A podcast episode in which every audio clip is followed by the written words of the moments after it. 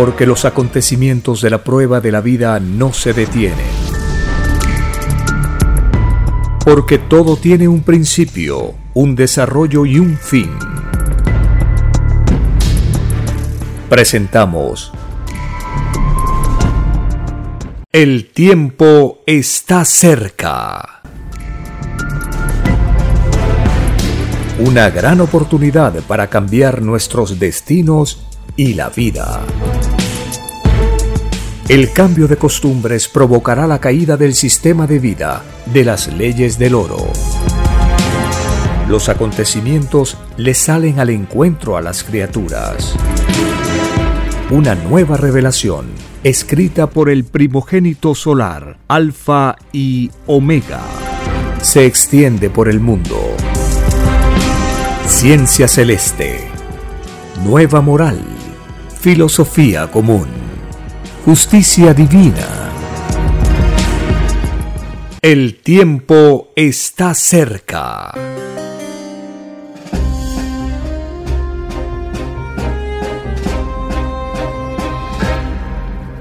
Agradeciendo al Divino Padre Eterno, iniciamos una nueva edición de este programa para recordar las enseñanzas de las Sagradas Escrituras y conocer las nuevas revelaciones de la doctrina del Cordero de Dios y leer el juicio intelectual de Dios para esta generación y prepararnos para el juicio a esta humanidad en prueba de vida. La nueva doctrina fortalece nuestra fe, la relaciona con las leyes sociales y el cosmos infinito.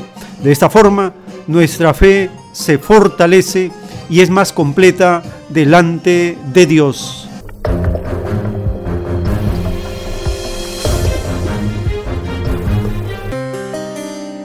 Bienvenidos. Un saludo a las familias con quienes compartimos estas informaciones que nos permiten entender el significado de las enseñanzas de las sagradas escrituras. Leemos en el libro de Mateo capítulo 16 del verso 13 en adelante. Viniendo Jesús a la región de Cesarea de Filipo, preguntó a sus discípulos diciendo, ¿quién dicen los hombres que es el Hijo del Hombre? Ellos dijeron, unos Juan el Bautista, otros Elías y otros Jeremías o alguno de los profetas. Y Jesús les dijo, ¿y vosotros quién decís que soy yo? Respondiendo Simón Pedro, dijo, Tú eres el Cristo, el Hijo del Dios viviente. Entonces le respondió Jesús, Bienaventurado eres, Simón, hijo de Jonás, porque no te lo reveló carne ni sangre sino mi Padre que está en los cielos. Y yo también te digo, tú eres Pedro, y sobre esta roca edificaré mi iglesia, y las puertas del Hades no prevalecerán contra ella. Y a ti te daré las llaves del reino de los cielos, y todo lo que atares en la tierra será atado en los cielos y todo lo que desatares en la tierra será desatado en los cielos. Entonces Jesús mandó a sus discípulos que a nadie dijesen que Él era Jesús el Cristo. Libro de Mateo capítulo 16 del verso 13 al 20.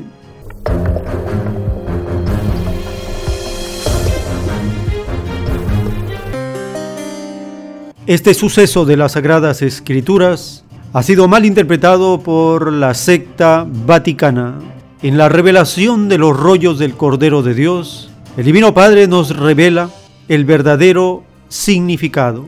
Nos dice que la palabra roca simboliza egoísmo espiritual, dureza de corazón y no representa una bienaventuranza, sino una advertencia de no caer en el materialismo, en la dureza de la roca, en el egoísmo espiritual, en volverse como corazones de piedra. También nos dice la revelación que la roca nunca será, nunca ha sido sinónimo de eternidad. No hay roca que no se vuelva polvo y con ello desaparece de este mundo. La secta vaticana, una organización comercial endurecida, egoísta, se engrandeció en este mundo y se achicó en el cielo. Para conocer la justicia del Cordero de Dios, compartimos un párrafo de los rollos telepáticos.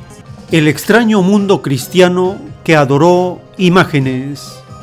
Ellos fueron los ciegos guías de ciegos. Ellos no dieron importancia a lo molecular que en ellos mismos había. Nunca aprendieron a conocerse a sí mismos y sus ignorancias se las transmitieron a todos los que en ellos creyeron. A generaciones enteras desvirtuaron con la psicología de la división. Ni remotamente ellos intuyeron que el triunfo de la humanidad ante Dios consistía en lograr la unificación planetaria. Ni remotamente pensaron que el comunismo era la más grande forma de caridad colectiva no lo pensaron porque ellos mismos se convirtieron en el segundo capitalismo del mundo. La extraña manía de pedir limosna por siglos los hizo ricos y es por eso que siempre temieron a la justicia colectiva, siempre temieron el rendir cuenta de lo que poseían, nunca hicieron declaraciones de sus valores. En el divino juicio, se les hará declarar, y por cada molécula de lo que poseían, es una existencia de luz menos para ellos. La roca religiosa se condenó por eternidades y lo que ella representó para el mundo no tiene ningún valor en el divino juicio de Dios. Todo lo que enseñó dividiendo no tiene mérito ante Dios. Es más fácil que lo tenga lo que enseñó unificando a otros. El llamado comunismo tuvo que enfrentar al extraño complejo al oro que los individuos del llamado capitalismo poseían. Este enfrentamiento es lucha ante Dios, es sudor de frente para lograr una nueva forma de justicia. El comunismo hizo frente a los más libertinos de la evolución humana. El comunismo hizo frente a un ente o demonio que no era del reino de los cielos.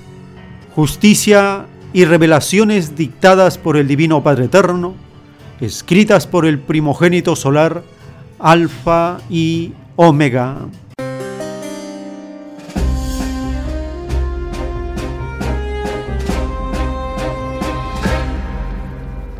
Tal como dice el Divino Padre, la secta vaticana, la roca religiosa, tuvieron la manía de pedir limosna por siglos y se volvieron ricos con banco propio, el Banco Vaticano. Siempre temieron a la justicia colectiva y siempre han tenido temor de rendir cuentas de sus valores. Nunca han declarado cuánto poseen. En esta edición compartimos un documental publicado por Hispan TV titulado El Banco de Dios. Este documental se basa en una profunda investigación donde se saca a la luz las finanzas oscuras y tenebrosas del Vaticano a raíz de un gran escándalo cuando en junio de 2013 la policía italiana arrestó a un cura, Monseñor Nuncio Escarano, en Roma.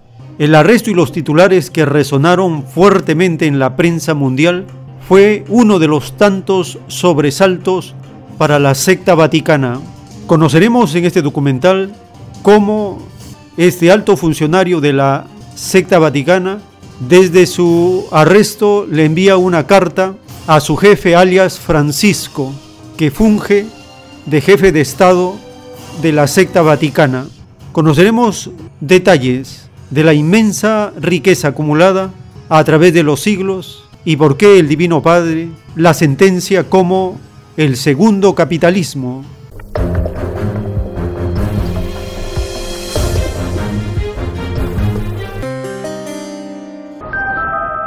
Santo Papa Francisco, le escribo esta carta para informarle, con toda honestidad, acerca de mis cuentas en el IOR. Santo Padre, nunca lavé dinero ni robé. Siempre viví con dignidad en mi ministerio y traté de ayudar a quien necesitaba ayuda, ya que la providencia ha sido muy generosa conmigo.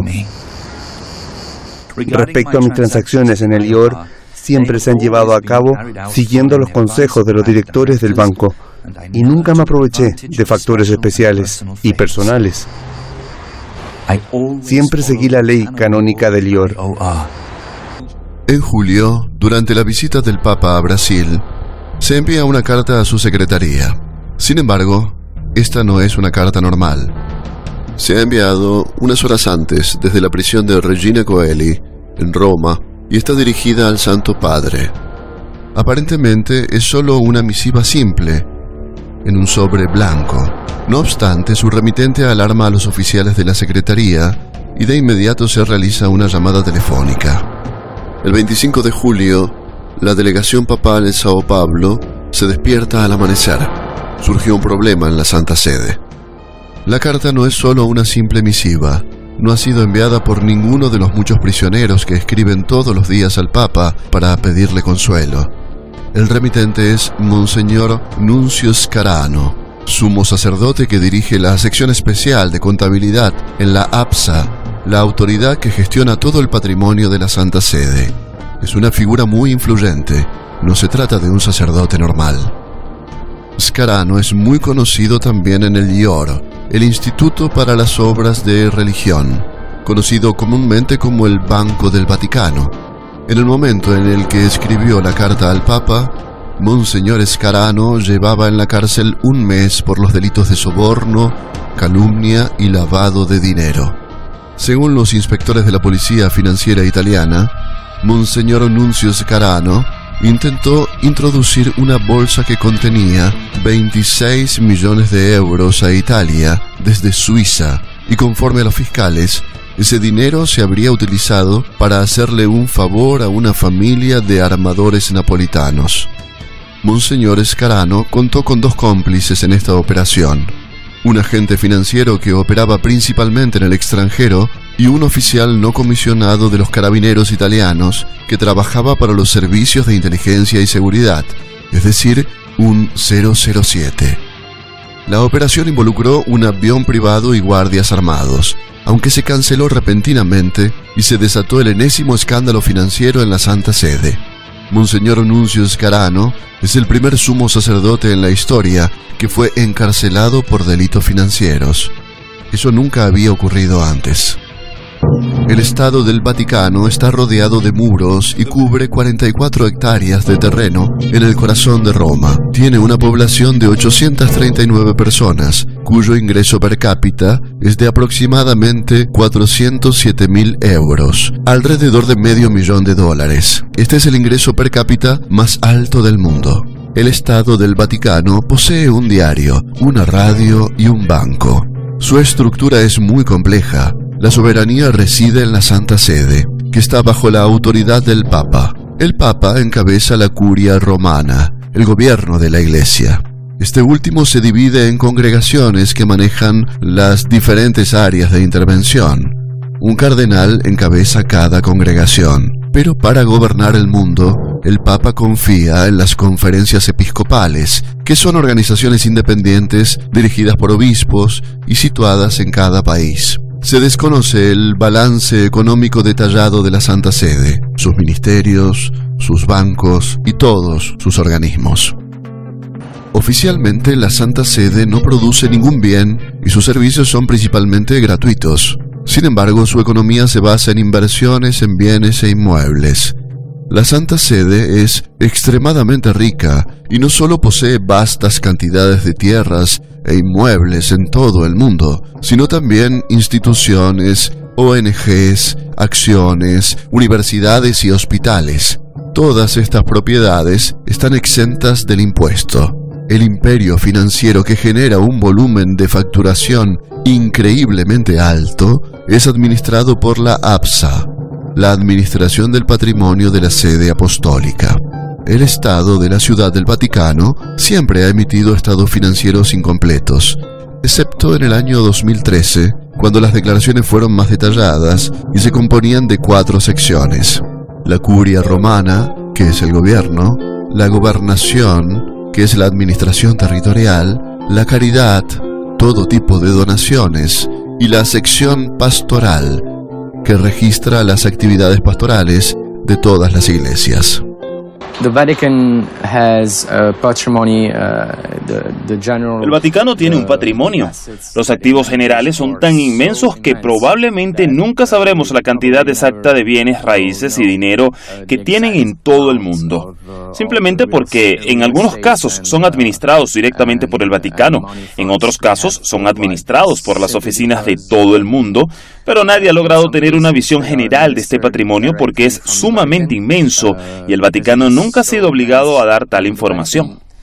Uh, La política de privacidad del IOR protege las identidades de sus clientes y por lo tanto la Santa Sede debe respetar estas disposiciones de confidencialidad.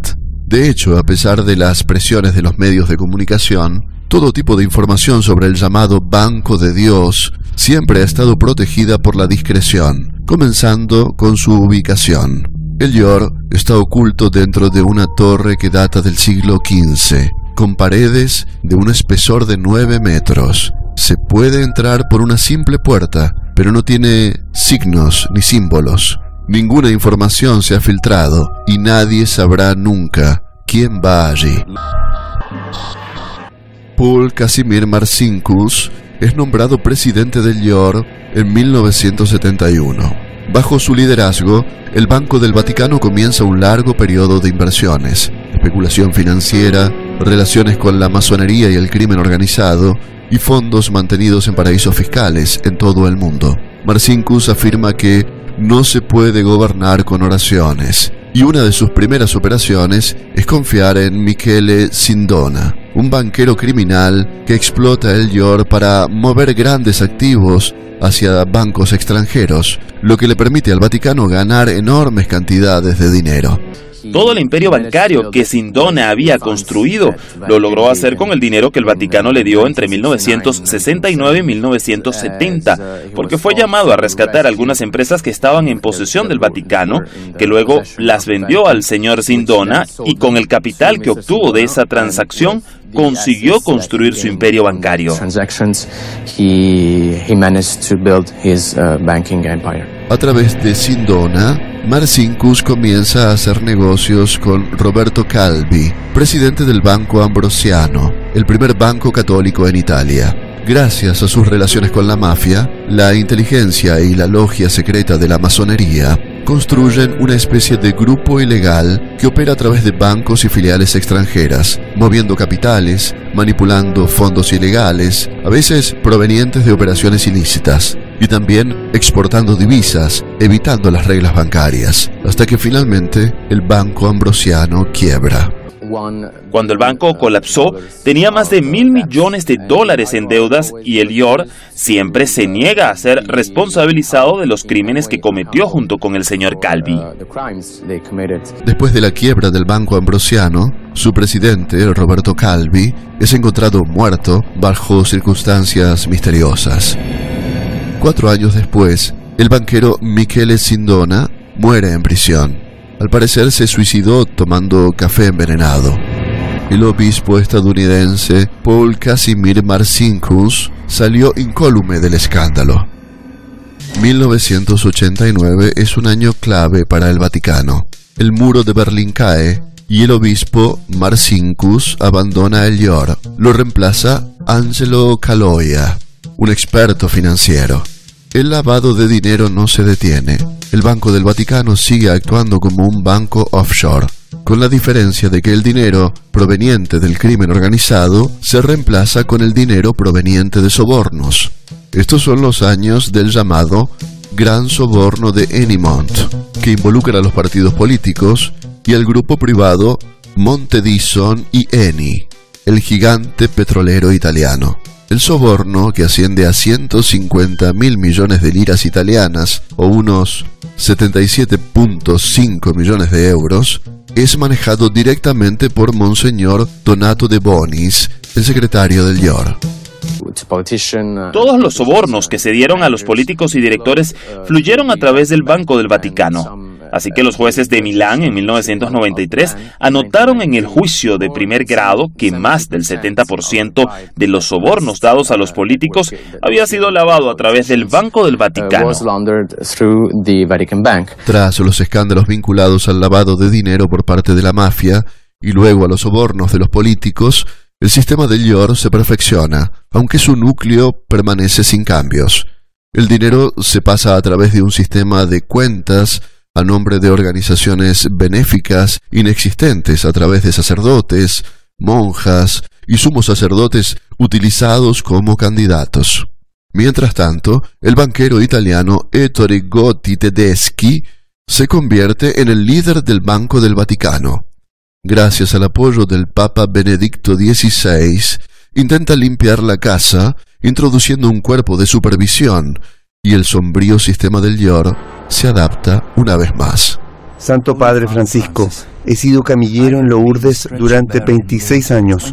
Conozco tanto el sufrimiento físico como el dolor que pueden sentir quienes cuidan de los enfermos, ya que me ofrecí como voluntario en los hospitales durante ocho años antes de comenzar a trabajar para el Vaticano.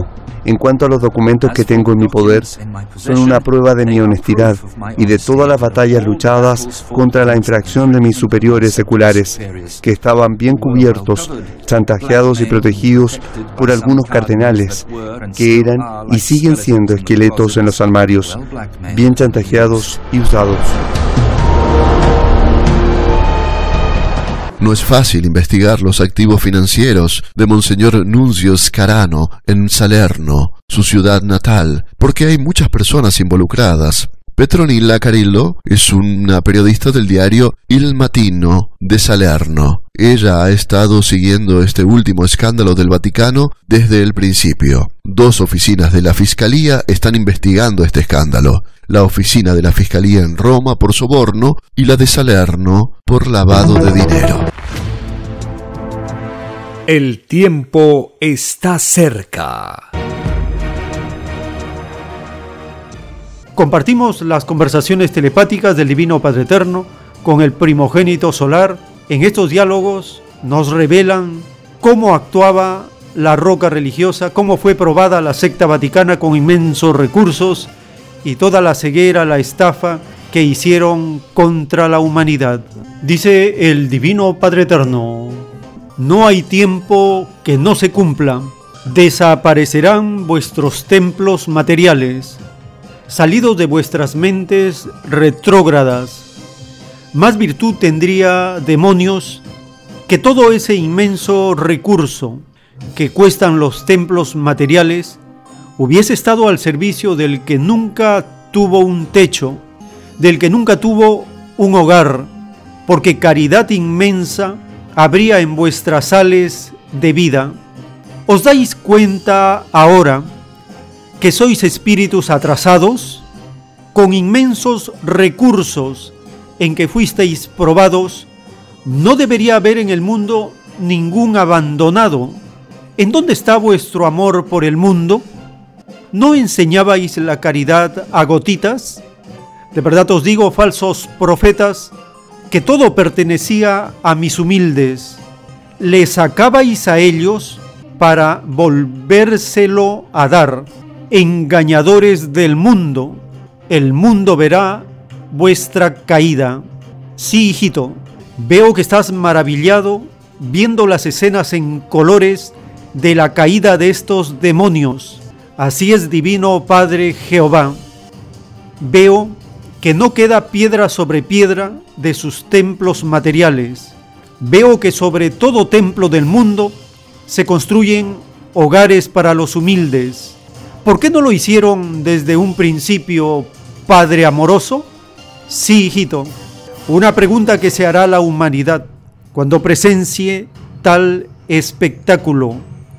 Te lo diré, hijito, porque son ciegos, guías de ciegos.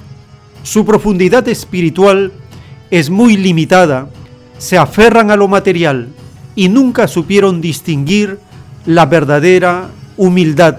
Influyeron en una época del mundo porque no se enseñó mi palabra como correspondía. Así es, Divino Padre Jehová. Es una vergüenza planetaria. Hubo mucho tiempo en que estos demonios prohibieron leer tu divina palabra. Así es, hijito. Acusados serán en mi reino de egoísmo intelectual.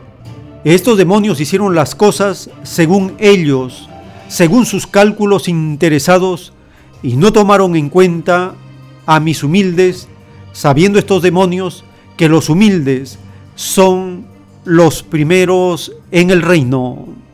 Conversaciones telepáticas del Divino Padre Eterno con el primogénito solar, escritas en los rollos telepáticos del Cordero de Dios.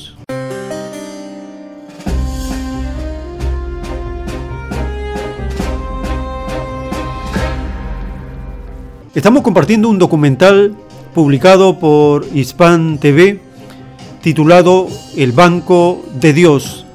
En este documental los investigadores analizan los escándalos financieros en el Vaticano, los testigos hablan sobre el papel del Banco Vaticano en el blanqueo de dinero y la relación con las instituciones religiosas con la mafia en el mundo, empezando desde el Vaticano y extendiendo su red por todo el planeta.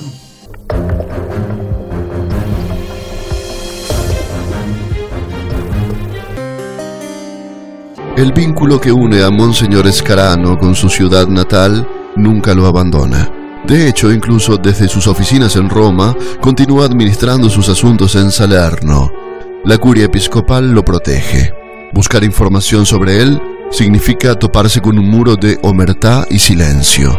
Su casa, de 14 habitaciones, situada justo al lado de la Catedral de Salerno, es el símbolo de su poder y de sus fuertes vínculos con los líderes de los sistemas políticos y religiosos. Santo Padre Francisco, yo era el único sacerdote de la sección especial de la APSA y no pude hacer mucho, aunque pedí ayuda muchas veces.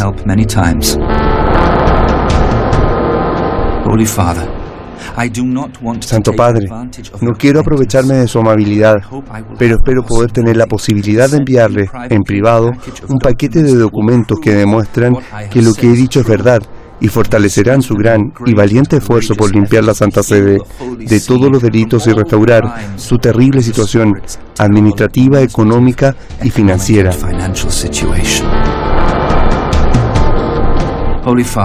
Santo Padre, siempre he sido un servidor de la Iglesia y nunca he usado a la Iglesia para mi beneficio personal.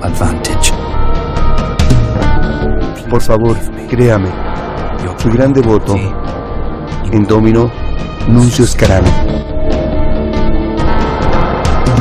Monseñor Escarano ahora está en la cárcel y hace acusaciones contra algunas personas laicas y cardenales que trabajaron con él para una institución que, en sus palabras, es un banco que hace exactamente lo que hacen todos los bancos.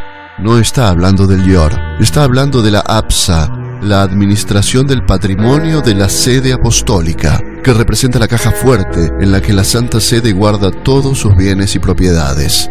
La APSA es un socio comercial del Banco del Vaticano, pero también funciona de manera autónoma a través de sus propios bancos, fideicomisos y un grupo de compañías. El valor exacto de los activos de la Santa Sede está actualmente subestimado y la única manera de tener este tipo de información sería saber qué propiedades trata la APSA. Después de todo, Monseñor Escarano es solo una pequeña pieza de una imagen más grande.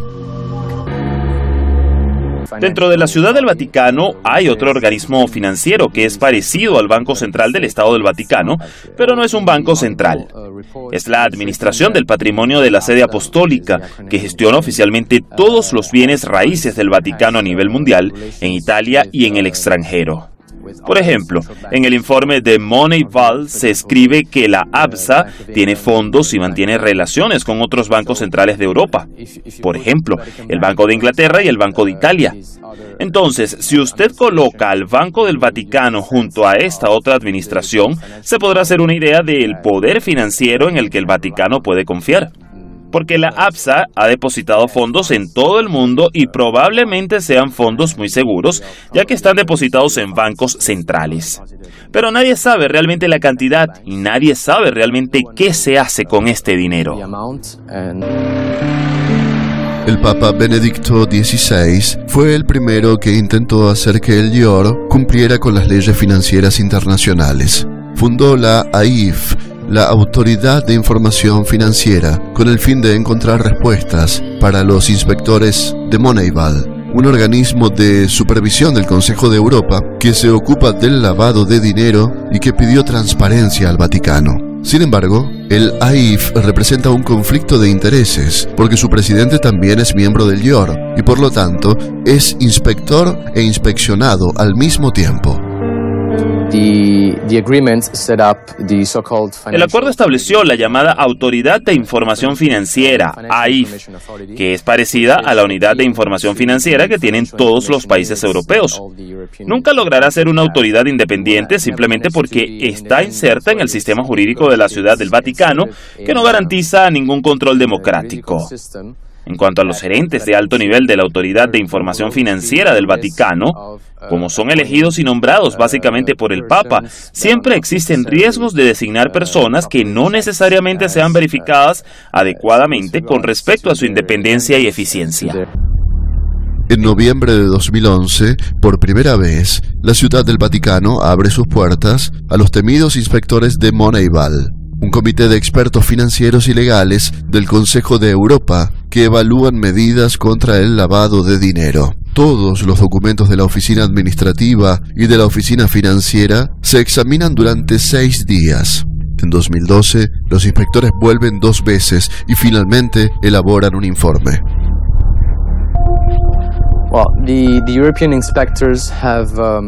Los inspectores europeos han comenzado la supervisión del sistema del Vaticano con el informe Moneyball, pero al mismo tiempo descubrimos una declaración oficial que dice el IOR, el Banco del Vaticano, no está dentro de la jurisdicción del Estado de la Ciudad del Vaticano, sino que pertenece a la Santa Sede, que es otro tema del derecho internacional. Y el informe especifica que la Santa Sede y la Unión Europea no han firmado un acuerdo sobre la aplicación de las directivas de 2005, que es la regulación contra el lavado de dinero o cualquier otro instrumento legal para combatir el lavado de dinero. Por lo tanto, la Unión Europea no tiene medios para aplicar o hacer cumplir reglas sobre la lucha contra el lavado de dinero a la Santa Sede. En los mismos meses en los que Moneyval estaba evaluando el sistema de la Ciudad del Vaticano, Monseñor Escarano, en esos mismos meses, logra transferir esos 20 millones de euros en efectivo. Eso fue posible simplemente porque el comité de Moneyval estaba evaluando al Estado de la Ciudad del Vaticano, pero era una especie de lavado de imagen. Una investigación llevada a cabo por la Policía de Finanzas de Italia indica que exactamente desde 2010 hasta 2012, el Vaticano transfirió alrededor de 500 millones de dólares de sus cuentas en Italia a países extranjeros, especialmente al Deutsche Bank y a JP Morgan. Entonces, tan pronto como los controles se volvieron más serios, el Estado del Vaticano transfirió el dinero, llevando a cabo uno de los mejores levantamientos de capital jamás realizados. Moneyval nunca logra acceder a la lista de personas que tienen cuentas en el Banco del Vaticano y hasta que la historia del Monseñor Escarano no fue publicada en los periódicos, nadie podría haberse imaginado que él movió esas enormes cantidades de dinero. El 11 de febrero de 2013, el Papa Benedicto XVI presenta su renuncia. Cuatro días después, se nombra a un nuevo director del Banco del Vaticano. Es el alemán Ernest von Freiberg. El cónclave se reúne y Jorge Mario Bergoglio, el arzobispo de Buenos Aires, es elegido el 13 de marzo. La iglesia anuncia una nueva era El nuevo Papa elige Francisco como nombre en honor a los principios de pobreza que predicó San Francisco de Asís. El Papa Francisco pide inmediatamente una serie de reformas importantes. La principal reforma concierne al Banco del Vaticano. El Papa nombra una comisión especial de Bergoglio. Cari fratelli e sorelle, buongiorno. Bergoglio, y después del arresto de Nuncio Scarano, el presidente y el vicepresidente de Lior renuncian porque están bajo investigación por infringir las leyes contra el lavado de dinero. Después de cuatro meses, el Lior lanza su primer sitio web. El Vaticano promete tolerancia cero y transparencia absoluta y declara que todos los estados financieros del Vaticano serán públicos a partir del año siguiente. La Banca Vaticana certamente ha commesso una banca vaticana, se serve il bene della gente. A pesar de todas las promesas sobre la transparencia y claridad, todavía es imposible hablar con los hombres más poderosos de la Santa Sede sobre el IOR, la economía del Vaticano y su situación financiera. Durante nuestra investigación, intentamos ponernos en contacto con el cardenal Peter Taxon y el obispo Mario Toso, presidente y secretario del Consejo Pontificio para la Justicia y la Paz, respectivamente. Ambos rechazaron nuestro pedido. Nos pusimos en contacto con el obispo de Salerno, que es muy cercano a Nuncio Escarano, pero él no quiso reunirse con nosotros. Finalmente, tratamos de conversar con la voz oficial de la Santa Sede, el padre Federico Lombardi, que es el jefe de la oficina de prensa del Vaticano decidió esconderse detrás del silencio también.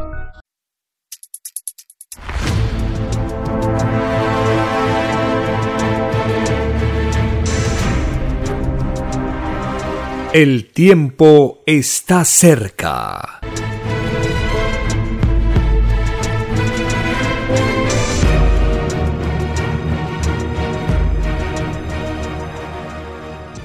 Está escrito en los rollos telepáticos del Cordero de Dios la revelación del por qué los seres humanos tenemos dificultad para entender las sagradas escrituras.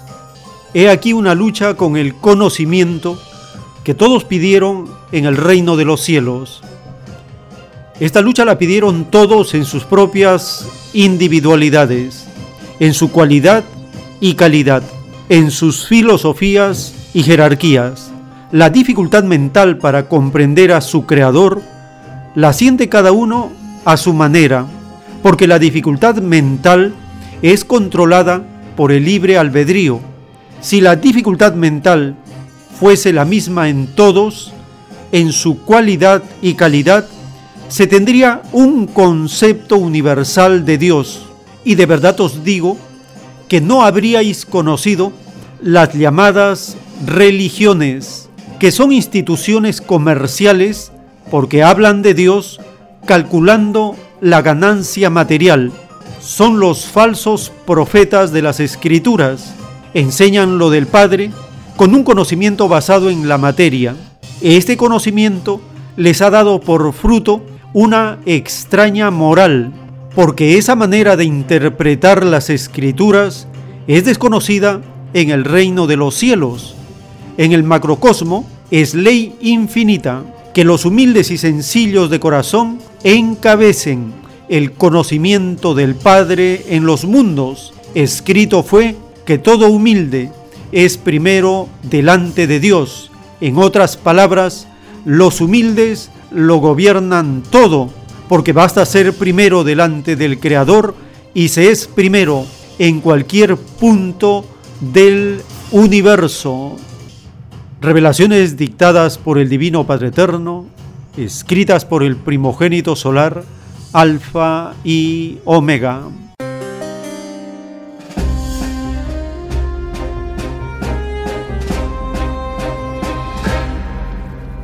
Por las escrituras sabemos que el Divino Padre no se vale de los que violan su ley.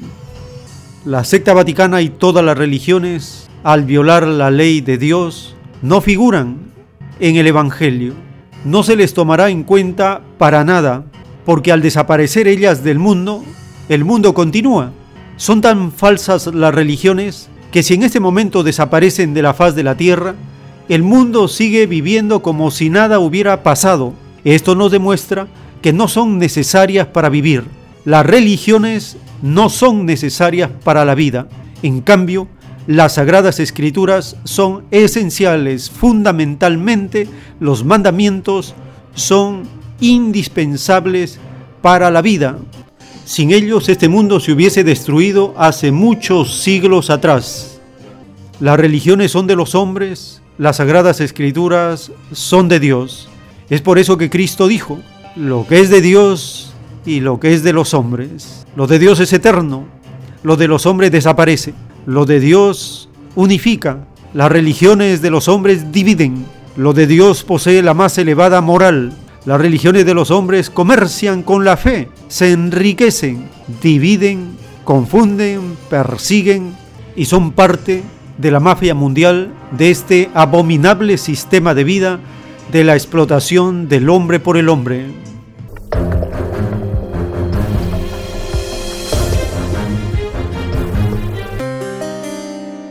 En uno de los rollos telepáticos del Cordero de Dios, el Divino Padre Eterno da respuesta a las preguntas que muchos se hacen. Escrito está, muchos se preguntarán quiénes son los culpables de esta tragedia planetaria. Los culpables son los más antiguos de este mundo, empezando por el pueblo de Israel, un pueblo que nunca comprendió al Padre Jehová. Un pueblo que sabiendo que en remotísimas épocas fue elegido por el Padre, no titubea en emplear la fuerza y la explotación como medio de vida. De verdad os digo, hijos del mundo, que ni Israel escapará al llorar y crujir de dientes, porque este pueblo soberbio jamás formará nación estable. Todos sus hijos se desparramarán de nuevo por el mundo He aquí el destino de los que escogieron el camino de las matanzas, porque ninguno escapará al fuego solar. Toda nación que fabricó las malditas armas no quedará.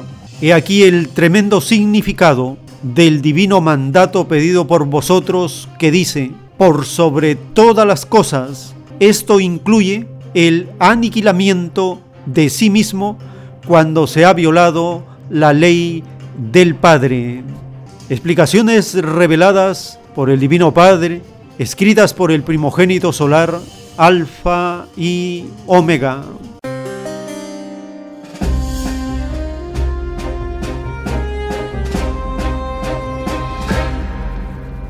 Israel, una nación antigua que nunca comprendió al Divino Padre y sigue en su afán de dejarse influenciar por el oro y la explotación.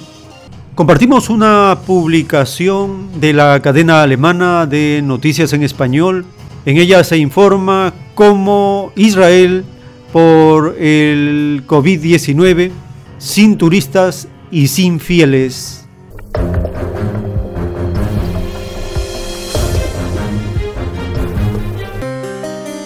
Este mirador sobre la ciudad vieja de Jerusalén está casi desierto los lugares históricos aquí son sagrados para musulmanes, judíos y cristianos.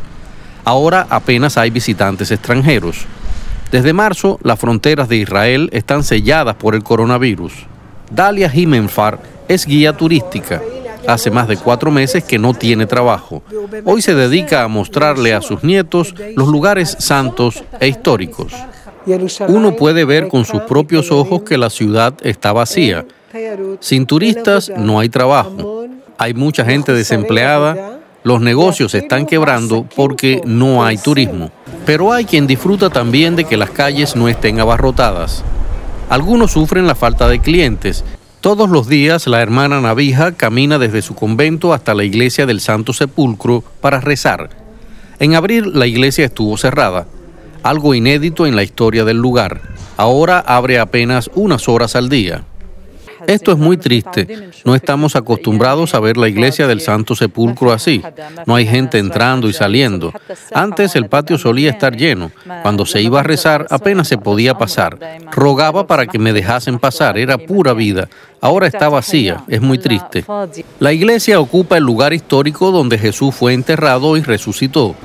Aunque algunos disfrutan de la paz y tranquilidad, la mayoría preferiría que los visitantes regresasen y se recuperase la vida normal. El tiempo está cerca. En los rollos del Cordero de Dios, el Divino Padre nos anuncia la forma como se extiende la nueva revelación. Así como vosotros avanzáis en ciencia, Así también avanzan las leyes que os fueron dadas antes que naciera vuestro mundo. La revelación se extenderá por todos los medios de comunicación, libros, periódicos, radio, televisión, cine, porque en ellos está Dios. ¿No se os enseñó que vuestro Creador está en todas partes? Los que se asombran de esto, son espíritus ignorantes que nunca en la vida se preocuparon de los mandatos del Señor, a pesar que prometieron cumplir la ley. Vuestro mundo se transformará y serán los humildes que lo transformen, no los llamados grandes del mundo y de las riquezas. Los tales serán despreciados. Escrito fue que los humildes son los primeros primero en todo lo imaginado, primeros en gobernar un planeta con Trinidad revelada. En verdad, el mundo siempre debió ser gobernado por los humildes. Siglos por siglos mis escrituras lo vienen diciendo. Los humildes son los primeros en el reino de los cielos. Dictado por el Divino Padre Eterno, escrito por el primogénito solar, Alfa y Omega.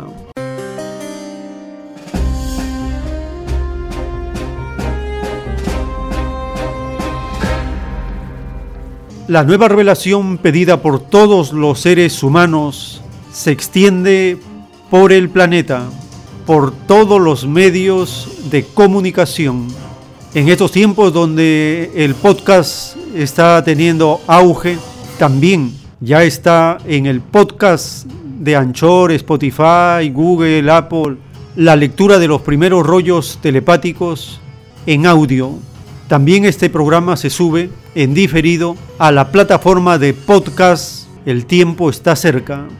Compartimos una publicación de France 24 en español. Allí se informa del auge de esta plataforma de podcast en las naciones.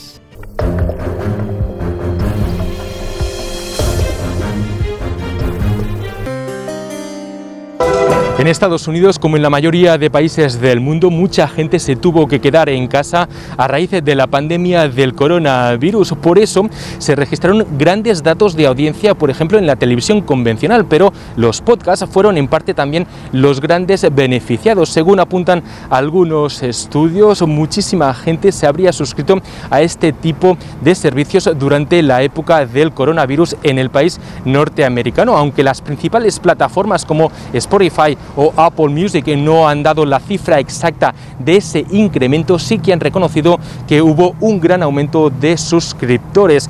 Los estudios apuntan que el grupo poblacional comprendido entre los 12 y los 34 años serían los que más escuchan este tipo de contenidos, hasta 10 podcasts ah, semanales, lo que pondría de manifiesto, dicen los expertos, a que es una buena alternativa tanto para los creadores de contenido como para el público en general. La pandemia pandemia del COVID-19 le otorgó tiempo a los peruanos para acceder a plataformas digitales que les permita aprendizaje, información, entretenimiento y a conocer otras disciplinas. Las estructuras tecnológicas más empleadas son Books, Spotify, Google Podcast y Deezer. Las que tienen gran demanda, este boom tecnológico ha motivado aún más a la Biblioteca Nacional a lanzar su plataforma digital para préstamo gratuito de libros. Para beneplácito de los amantes a la lectura, el organismo digitalizó más de 70.000 materiales Miles de usuarios pueden acceder a diversos títulos. Los expertos señalan que en el confinamiento han sido los podcasts los que han permitido a muchos viajar virtualmente, escuchar grandes relatos o ampliar los horizontes a conocimiento y a no hundirse en el aburrimiento. Esta coyuntura le ha valido a Olido, una plataforma inteligente española, ingresar a Perú para ofrecer un sistema educativo de aprendizaje, algo así como un streaming del conocimiento, en la que los usuarios pueden programar los contenidos que más les interesa o por inercia el sistema les va haciendo recomendaciones personalizadas, tal como ocurre en Netflix o Spotify.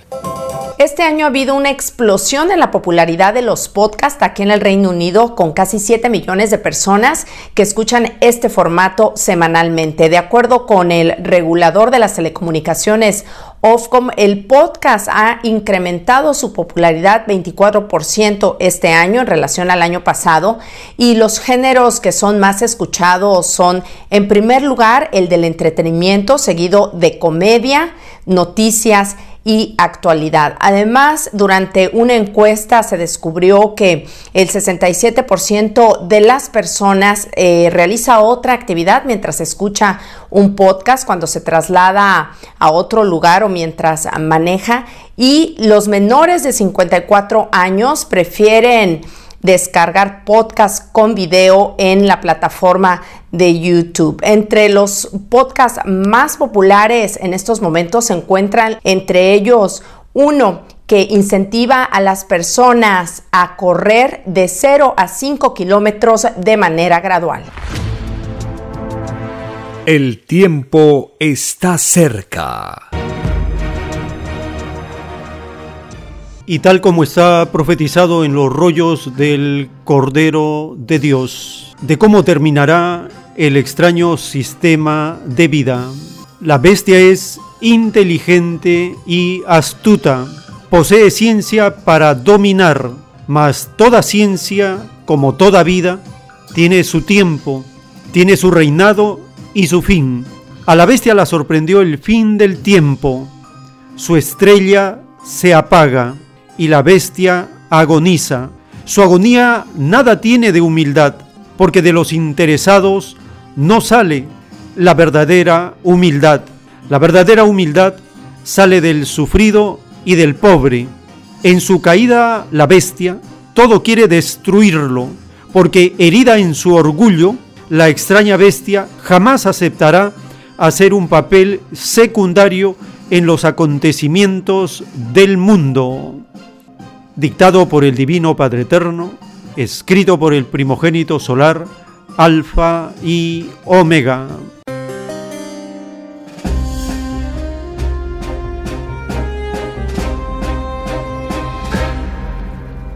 Un golpe más al orgullo y al complejo de Estados Unidos y de Occidente, las naciones que son cabeza de este yugo del mundo la noticia publicada por una revista de ciencia reconocida de los avances de la vacuna desarrollada en Rusia.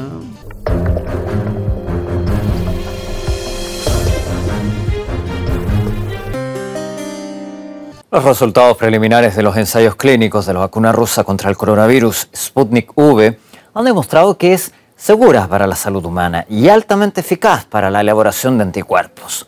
Las conclusiones se publicaron en la prestigiosa revista médica Lancet y fueron revisadas por expertos independientes. El director general del Fondo de Inversión Directa de Rusia comentó que, de este modo, se confirma que los científicos rusos tuvieron razón al registrar la vacuna antes de completar los ensayos. El método ruso sobre el adenovirus humano ha sido probado durante las últimas décadas y se ha demostrado que es seguro. Esta es una plataforma muy confiable y el hecho de que el Instituto Gamaleya utilice dos inyecciones, dos vectores y un método único muestra mejores resultados, más eficaces que las vacunas occidentales. Y por supuesto esto confirma que la vía rusa es correcta, que tanto Estados Unidos como Reino Unido están dispuestos a seguir, y consiste en que la vacuna rusa se registró antes de la finalización de los ensayos posteriores a la etapa de registro. Y ahora vemos un gran interés por esta vacuna en muchos países de América Latina, Oriente Medio y Asia. En el comunicado de los investigadores rusos se subraya que los voluntarios demostraron un nivel de anticuerpos incluso más alto que los recuperados del coronavirus. De este modo, Sputnik V muestra mejores resultados que el medicamento desarrollado por la británica AstraZeneca. Los investigadores esperan que el compuesto resulte igualmente exitoso durante la tercera fase de ensayos clínicos en los que participarán más de 40.000 voluntarios. El 11 de agosto el fármaco ruso llegó a ser la primera vacuna contra el nuevo tipo de coronavirus registrada en el mundo. Más de 20 países anunciaron su intención de comprarla. Se reporta que el ministro de Defensa de Rusia, Sergei Shoigu, y el alcalde de Moscú, Sergei Savianin, ya han sido vacunados con la Sputnik V. El tiempo está cerca. Hemos compartido en esta edición las revelaciones del Divino Padre en los rollos del Cordero de Dios. Desde el principio nos recomienda tener ideas buenas, desarrollar las virtudes, tener sensaciones de luz, regirnos por los diez mandamientos. La verdadera vacuna, si se quiere entender ese término, es cumplir los mandamientos del Divino Padre, tener buenas ideas, practicar las virtudes, priorizar lo colectivo, vivir en igualdad. Así la naturaleza retribuye el mismo comportamiento del ser humano en armonía, en agrado, en bienestar. Si no se entiende esta ley viviente de la naturaleza, ninguna vacuna ha funcionado, ninguna funcionará.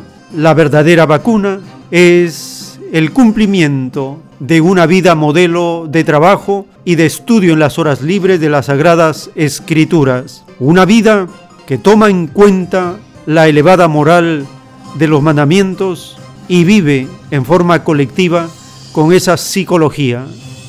Pero una sociedad degenerada, con malas ideas, con sensaciones de tinieblas, con unos gobiernos que sirven al demonio, no hay vacuna para el SIDA, no hay vacuna para el SARS-CoV-1, no hay vacuna para el MERS y se esperanzan en tener una vacuna para el SARS-CoV-2 sin arrepentirse, sin cambiar las costumbres, sin cambiar las actitudes a nivel global, no funciona. No es ese el camino. El cambio de costumbres empieza por la alimentación. Todos a volverse vegetarianos. Allí está el equilibrio vitamínico necesario para cada día. Allí está el respeto a los mandamientos. Allí está una psicología amorosa que elimina en todos sus extremos la crueldad, la matanza, la tortura, lo más primitivo que posee el ser que no se desprende todavía de las tinieblas. Y la autovacuna es ese destilado divino que es causa o síntoma de alguna dolencia. La propia saliva vital, este destilado que tiene que estar en un estado de pureza, de fluidez, cargado con una energía que absorbe los mandamientos del Divino Padre y sus escrituras y la revelación.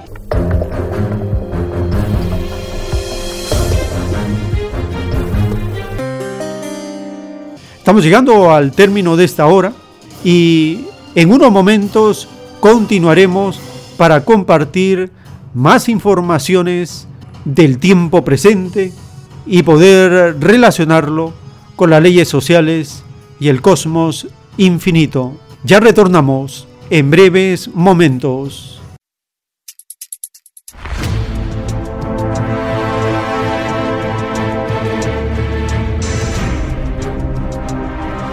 El tiempo está cerca.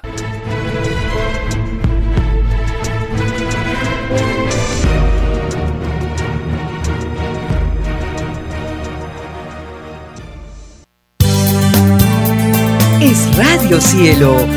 Una nueva era de la radio en el Perú. Programación Es Radio Cielo. El mejor anhelo de tu vida. Es Radio Cielo. Sembrando amor y conciencia es Radio Cielo.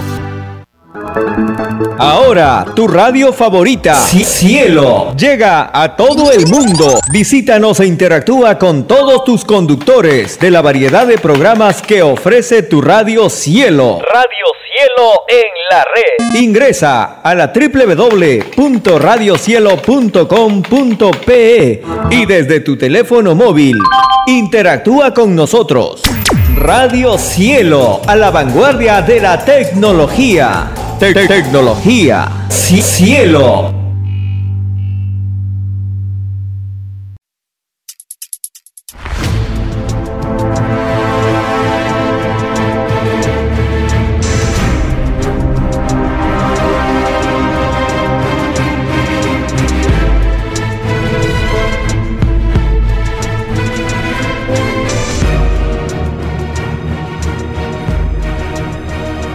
Porque los acontecimientos de la prueba de la vida no se detienen. Porque todo tiene un principio, un desarrollo y un fin.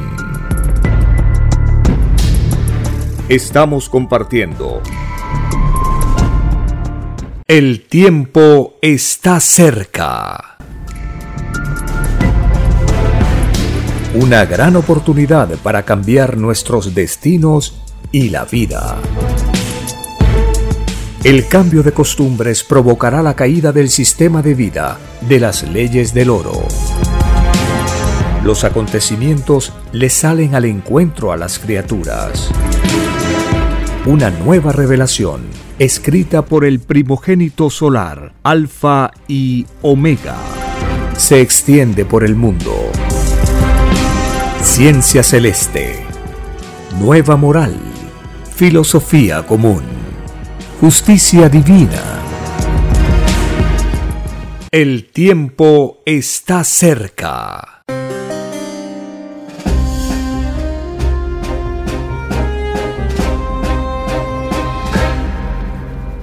Agradeciendo al Divino Padre Eterno, estamos compartiendo estas informaciones para recordar y sacar enseñanza de las Sagradas Escrituras para tomar discernimiento de las revelaciones del Cordero de Dios y fortalecer nuestra fe, las virtudes y todas las sensaciones que fueron pedidas para ser probadas en esta escuela del universo, donde aprendemos a relacionar nuestra fe con las leyes sociales y el cosmos infinito.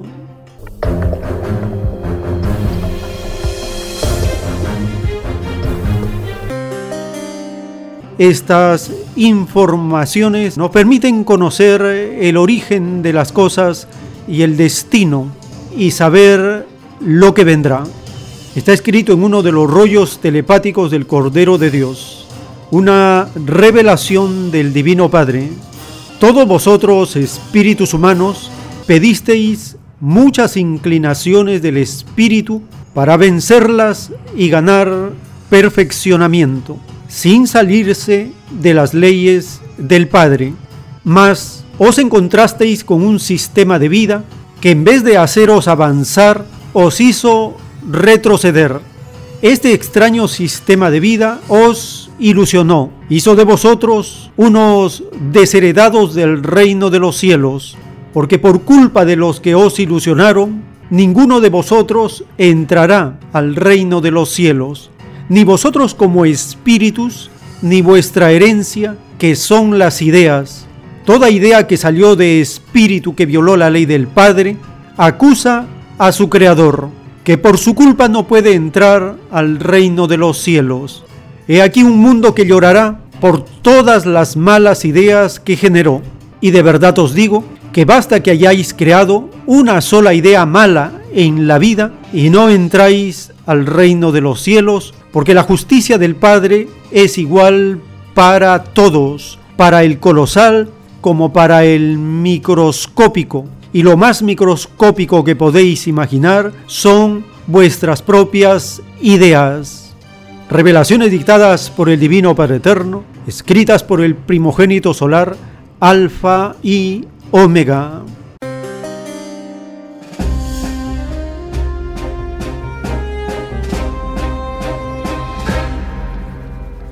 Este párrafo de los rollos del Cordero de Dios nos enseña la importancia que tienen las sensaciones, las inclinaciones, las ideas que cada uno ha pedido para ser probado en esta existencia. Las consecuencias de este virus a nivel mundial genera todo tipo de ideas, pensamientos, emociones, actitudes y conductas. Es uno de los momentos de cambio en la psicología planetaria. Iniciamos esta edición compartiendo las emociones, los sentimientos de las personas que se recuperan de esta enfermedad en Perú. El canal AFP en español publica esta información.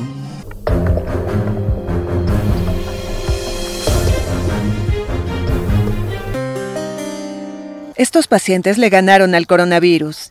Después de semanas luchando contra la enfermedad en la Villa Panamericana de Lima, reconvertido en hospital de emergencia, fueron dados de alta. Me pasaron acá ya al módulo de aquí para recuperarme y ahora estoy yéndome a mi casa. Después de 33 días. Ese es un infierno. Nadie sabe. La gente no entiende. La gente no comprende. La irresponsabilidad que tienen sabiendo que tienen el virus, están desperdigándolo por todas partes. Allá la gente muere solamente por, por culpa de otros. Más de 10.000 peruanos se han recuperado en la Villa Panamericana que alberga desde hace cinco meses a pacientes con COVID-19. La villa tiene capacidad para unas 1.700 camas, pero no tiene unidad de cuidados intensivos, por lo que los pacientes más graves son derivados a otros centros del Seguro Social. Entre ellos está el Hospital Guillermo Almenara en la zona central de Lima. Aquí cada alta también es celebrada con emoción. En Perú, la letalidad de los pacientes con coronavirus en unidades de cuidados intensivos ha rondado el 50%, el doble que en el vecino Chile. Quienes superan la dura experiencia piensan que se salvaron por milagro. Y siempre he tenido la esperanza de salir de acá rápido. Y, este, es que veo, he visto también personas que se ponían mal, ¿no? Y se los sacaban de acá, ¿no? Y agradezco a Dios que todavía mis ojos los pueden ver a ustedes, ¿no? Alegrar mi vida, ver esas paredes, que, que todavía estoy viva. La familia se enferma, es desesperante verla, a mi mamá ver, haberla visto mal, mal, mal. Y wow, que la tenga acá conmigo es, es grandioso, ¿no? Creo que esto me ha enseñado a valorar un poco más a mi familia, ¿no? Perú es el segundo país en América Latina en contagios detrás de Brasil y tercero en decesos después del gigante sudamericano y México. Sin embargo, por población, es el país con mayor tasa de mortalidad por COVID-19 en el mundo, con 90 fallecimientos por cada 100.000 habitantes, según el ranking de la Universidad Johns Hopkins de Estados Unidos. El tiempo está cerca. En el juicio intelectual de Dios para esta generación están los títulos de los rollos del Cordero de Dios escritos en el libro Lo que vendrá. En el título 1471, el Divino Padre Eterno dicta esta sentencia. Los que por servir a la bestia del mundo empobrecieron a su propio país, no entrarán al reino de los cielos. La mayoría de ellos está en la ley de la maldición.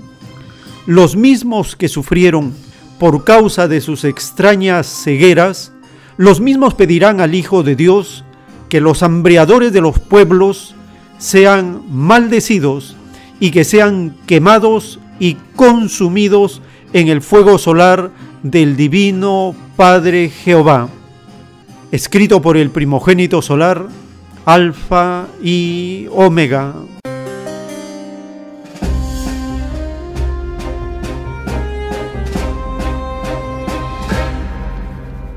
Estas sentencias, estos veredictos del juicio de Dios para esta generación, lo conocemos por medio de la divina revelación.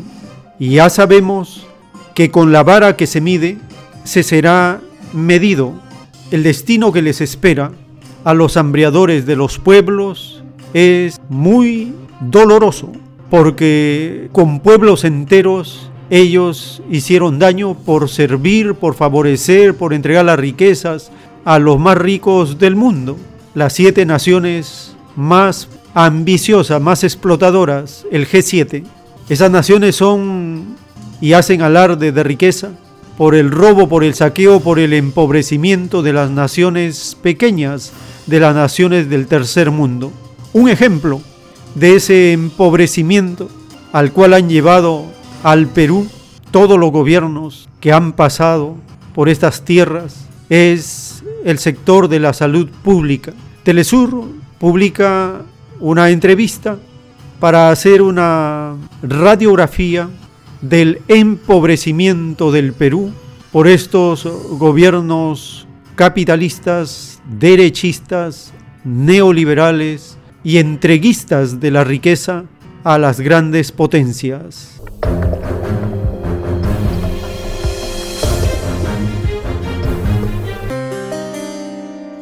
Vamos a profundizar en este hecho. Para ello nos acompaña Luis Lazo Valdivia. Él es coordinador nacional del Foro Salud. Nos acompaña desde Lima. Muy buenos días, Luis. ¿Cómo está? Bienvenido a la Conexión Global de Telesur. Eh, muy buenos días, Tatiana. Un gusto estar con ustedes. Muchísimas gracias. ¿A qué se debe esta situación? ¿Cómo el país llega hoy a este punto? Los primeros casos se conocieron en marzo el pasado marzo. Hoy tenemos este panorama con las denuncias permanentes, usted también nos lo dirá, de prácticamente un sistema colapsado de salud. Sí, efectivamente. Para nosotros es muy doloroso eh, la situación que está viviendo el país. Usted la acaba de describir en un par de datos, ¿no? La cantidad de casos y la cantidad de fallecidos eh, en el país. Eh, estamos batiendo récords mundiales, estamos en primeros puestos, segundos puestos. Es sinceramente terrorífico para la población peruana que se encuentra en una situación eh, caótica actualmente. El sistema de salud colapsó, eh, más allá de lo que ya estaba colapsado en base a un eh, pobre financiamiento que ha tenido durante muchas décadas. ¿No? por lo menos tres, tres décadas de políticas neoliberales que han reducido el financiamiento del sector salud y que ahora vemos las consecuencias concretas materializadas en un sistema colapsado y con una abrumadora masa de población eh, afectada por el COVID, no estamos en más de 650 mil. Eh, se supone y dicen que esto puede ser el doble o el triple. Estamos en casi 30 mil fallecidos, ¿no? Eh, con un promedio, como usted lo dice, un promedio de 200 diarios, pero que a veces llegamos a, a 300, ¿no? Y muy pocas veces bajamos de 180, y así está la situación el promedio ahorita por millón es 910, o lo que también es decir 91 personas fallecidas por cada 100.000 habitantes. O sea, eso es sinceramente caótico en, nuestro país. ¿no? Sí, Luis, Las causas, dígame, sí, dígame. Permíteme preguntarte, sí, ¿cuál es la situación del personal de salud?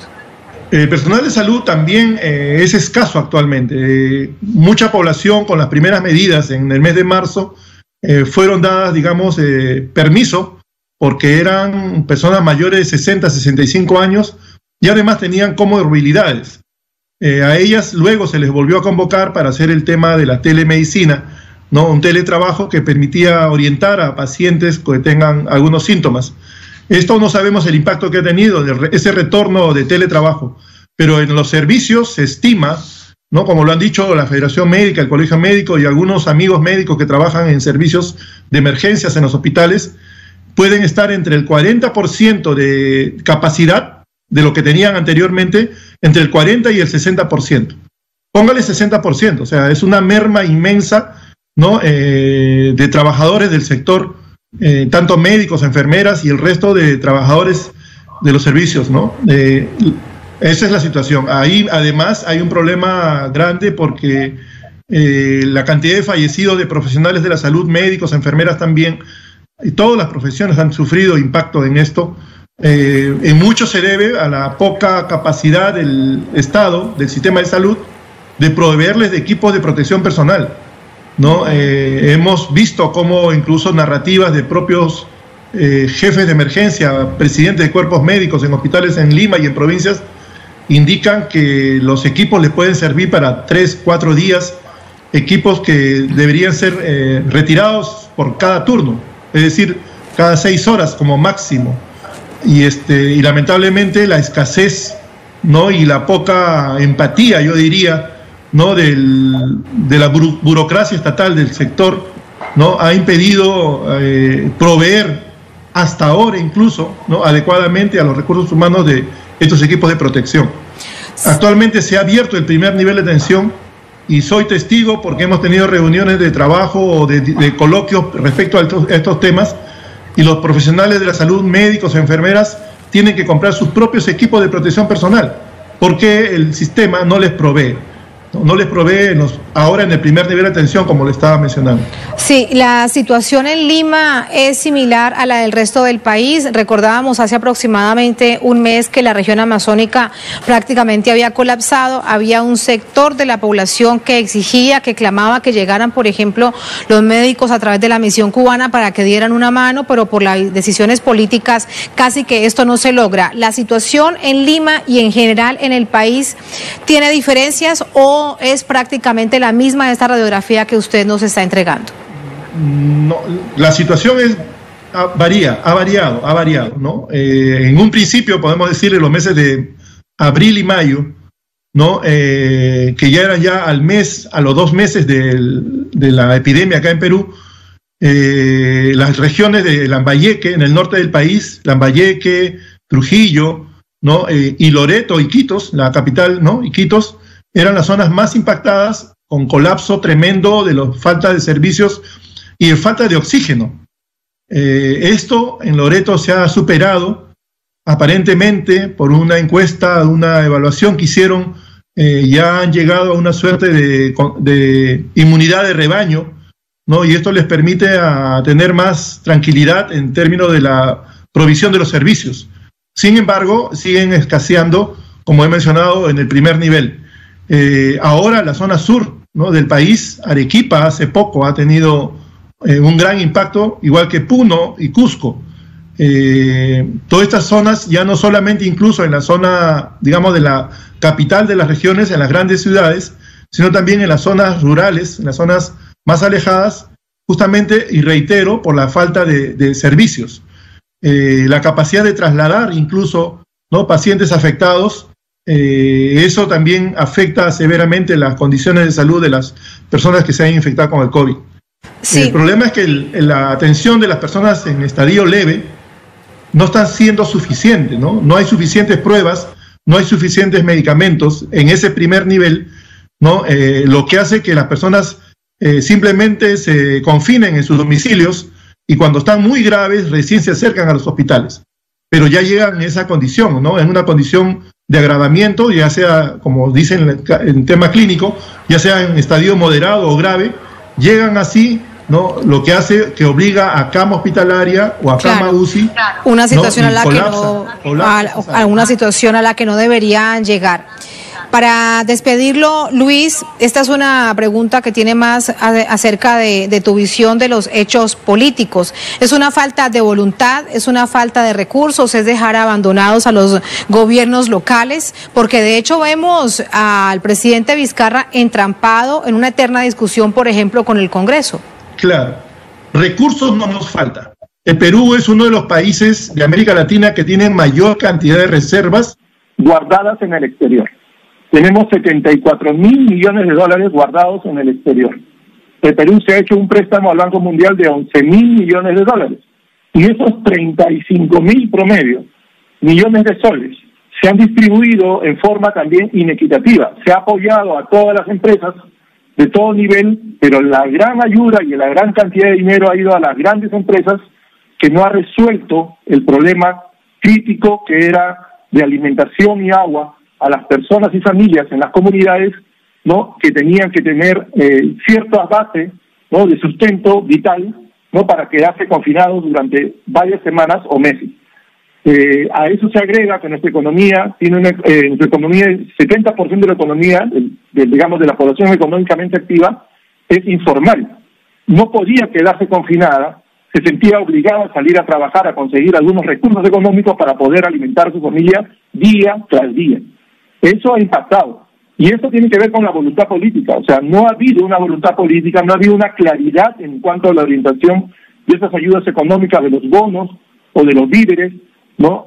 El mismo presidente ha reconocido que de, de, 8, de 8 millones de población peruana que debió haber recibido esas ayudas, solo entregaron a 6, 2 millones no quedaron, digamos, cubiertos, pero era una cobertura también, un bono de 760 soles, que es algo así como eh, 200 y pico dólares, ¿no? Eh, eran entregados un, un solo bono por tres meses, por cuatro meses. Entonces, eso, eh, ahora están preparando un segundo bono que hasta ahora no sale, no llega como debiera ser para poder darle soporte a las familias. Y no hay voluntad, ya yo diría más bien estructural o histórica, porque tampoco ningún gobierno ha podido financiar adecuadamente el sistema de salud, ha, ha habido un abandono y también ha habido una orientación errónea. Se financia principalmente hospitales, abandonando el primer nivel de atención y todo lo que es la atención primaria de salud. Eso son decisiones políticas, eso tiene que ver con cómo se gobierna y cómo se piensa incluso seguir gobernando.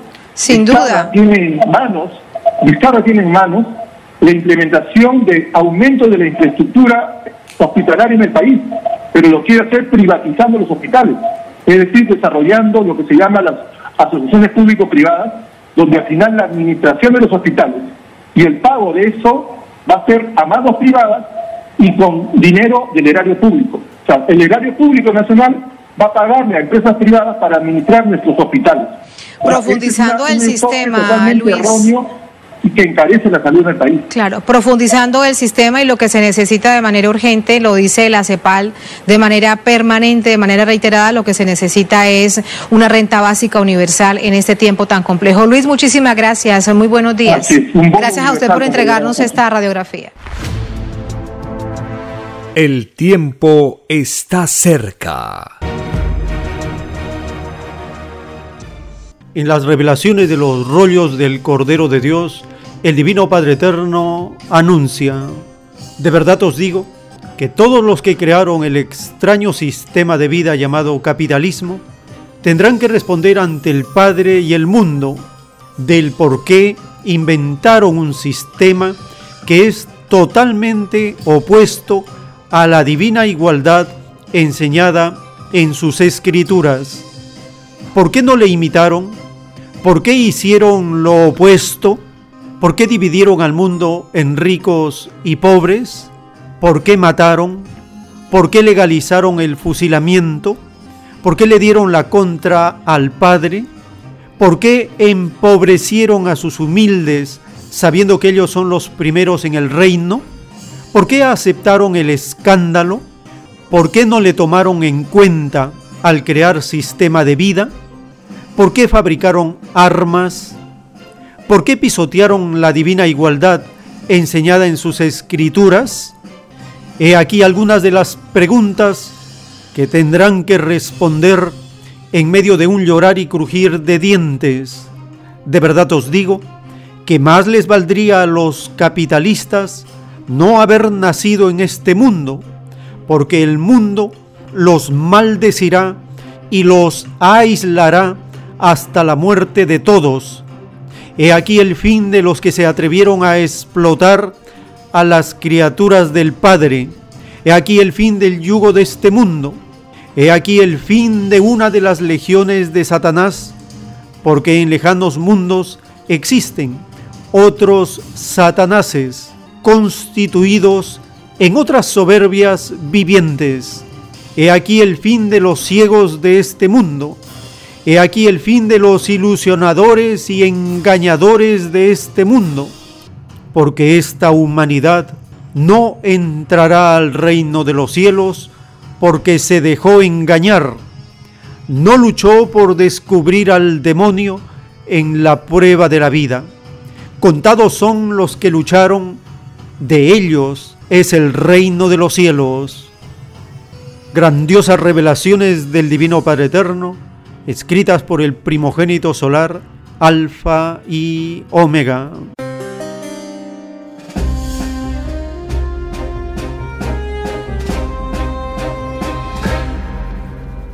Las preguntas que hace el Divino Padre harán temblar a los creadores y sostenedores del capitalismo y también despertarán a las masas, a los pueblos, a las multitudes de este dormir de esta ilusión y engaño en el que vivimos, y por esa ilusión, por dejarnos engañar, por no descubrir al demonio, dice el Divino Padre, no entraremos al reino de los cielos. Los que lucharon contra el demonio de este mundo, dice el Divino Padre, de ellos es el reino de los cielos.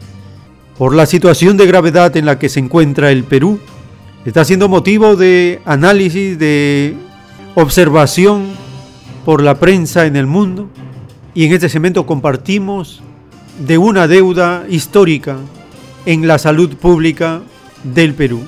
Los capitalistas están hablando del bicentenario, 200 años de empobrecimiento. Son más, pero tomemos como referencia los 200 años del bicentenario, el llamado bicentenario. 200 años de corrupción, de empobrecimiento, de engaño, de estafa a los pueblos, pero eso termina. El juicio de Dios significa cambiar de sistema de vida. Compartimos esta nota publicada por la cadena de la televisión alemana en español del por qué el Perú está sufriendo esta tormenta perfecta, le llaman ellos, una crisis de salud, una crisis económica, una crisis moral.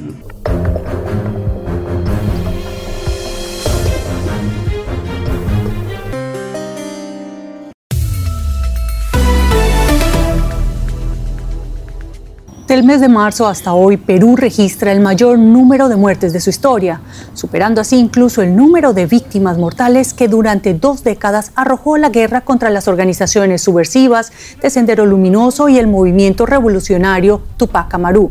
Hasta la fecha han fallecido más de 29 mil personas por COVID-19, pese incluso a que Perú fue uno de los primeros países en América Latina en declarar la cuarentena obligatoria. Perú es el quinto país del mundo y el segundo de América Latina con más casos de contagios confirmados. Soy Juliana González y les doy la bienvenida a nuestro especial de coronavirus dedicado a Perú. Desde hace casi tres meses los fallecimientos diarios por esta pandemia no bajan del centenar en el país andino. La crisis demuestra la exposición de su personal médico y la fragilidad del sector salud, que solo recibe el 3,3% del gasto social del PIB casi la mitad de lo que recomienda la Organización Panamericana de la Salud.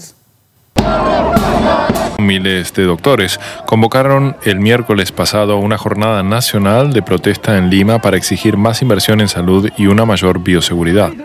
Nosotros no estamos realizando un paro, es una protesta y le estamos garantizando el 100% de atenciones de todos los pacientes, así como lo hemos hecho ayer o hace una semana. El día de hoy y mañana solamente estamos protestando a aquellos que no estamos de turno o estamos saliendo de guardia.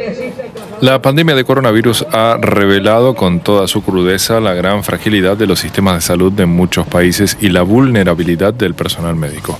Sin embargo, la ministra de Salud señaló que la población necesita el sistema sanitario y que el virus no hace huelga. A mí me apena mucho que los colegas eh, quieran tomar medidas de presión de ese tipo. Entendemos todas las circunstancias, todos estamos en problemas y problemas económicos. La deuda con los trabajadores de salud es bastante importante. Me apena que tomen ese tipo de medidas y yo creo que no es exactamente el mejor momento para que nosotros tengamos dificultades en la atención.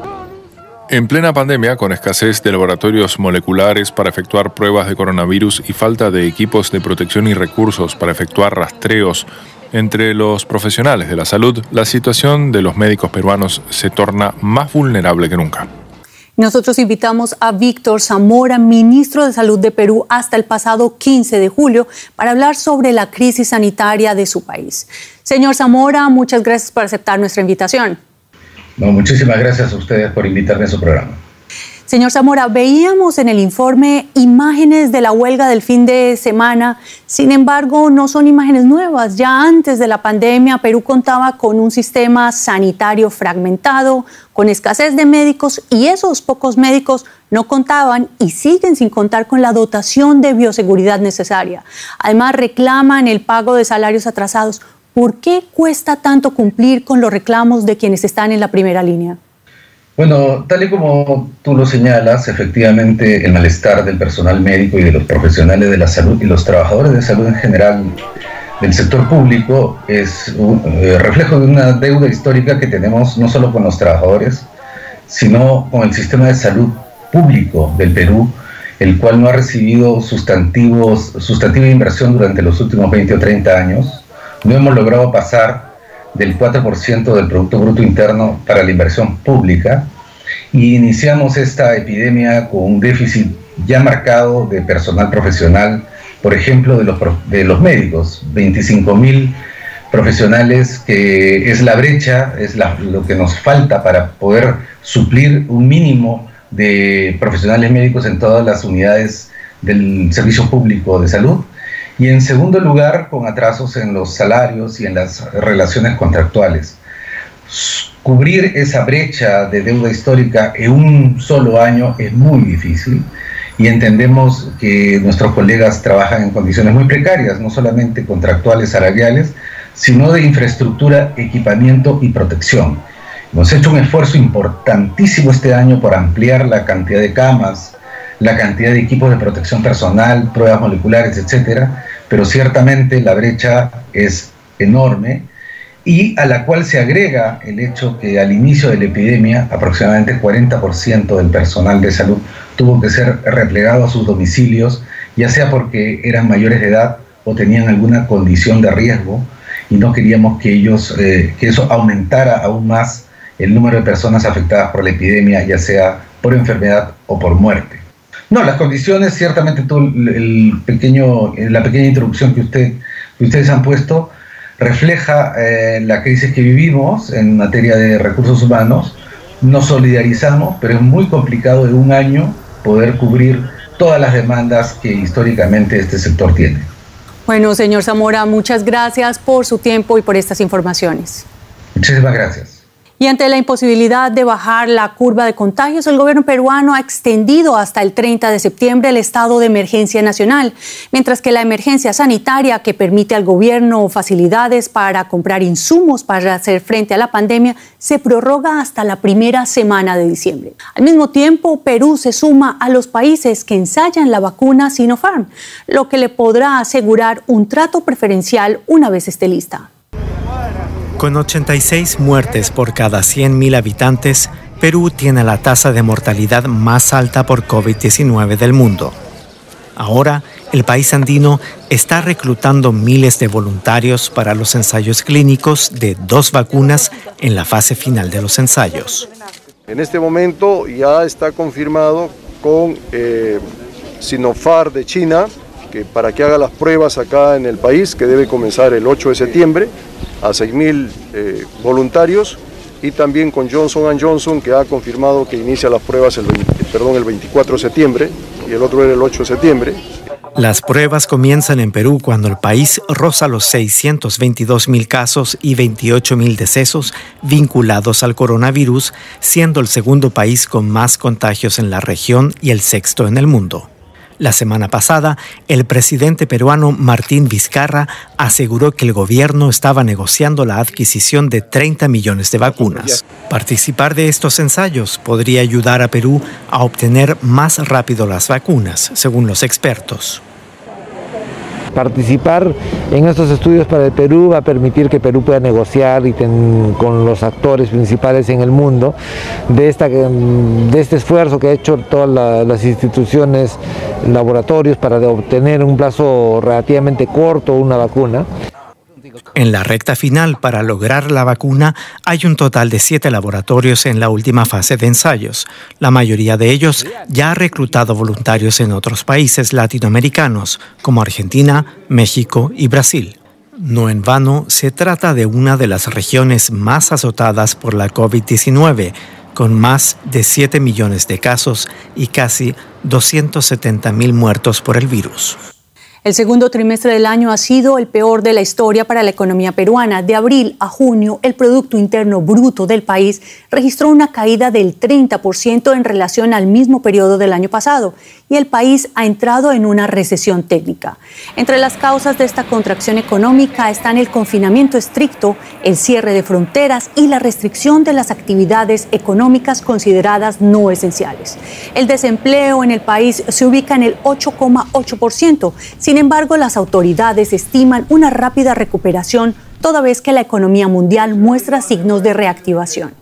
Y analizamos los impactos económicos de la pandemia en Perú con nuestro analista económico José David Navarro en Frankfurt. Te saludo con mucho gusto, José. Perú no solo adoptó una rápida y estricta cuarentena, sino que también puso en marcha créditos baratos para el agro y bonos para las familias más pobres. ¿Por qué no han sido suficientes estas medidas para evitar una caída tan profunda del PIB como la actual? Hola Juliana, ¿cómo estás? Bueno, esas medidas que tú comentas también han recibido críticas por una parte de los economistas. Una de las razones que apuntan es la burocracia que se ha instalado y que ha impedido en algunos casos que esas ayudas lleguen a todas las familias o que lleguen a tiempo. Hay un dato importante y es que el 70% de los peruanos que trabajan lo hacen en el sector informal, precisamente el sector más golpeado en unas circunstancias como las que hemos atravesado de cuarentena estricta. Y si hablamos de la economía de Perú, hay que hablar también de la minería, un sector donde pues obviamente es difícil mantener por ejemplo, las distancias de seguridad y donde la producción se ha reducido. Eso afecta a la economía peruana porque la minería es uno de sus pilares y en la primera mitad de este año las exportaciones de cobre han caído en torno al 26,3%. Pero hay noticias positivas, José, y es que el gobierno peruano asegura que hacia finales de año la economía podrá recuperar sus niveles de la, de la prepandemia. ¿Qué elementos sustentan este optimismo?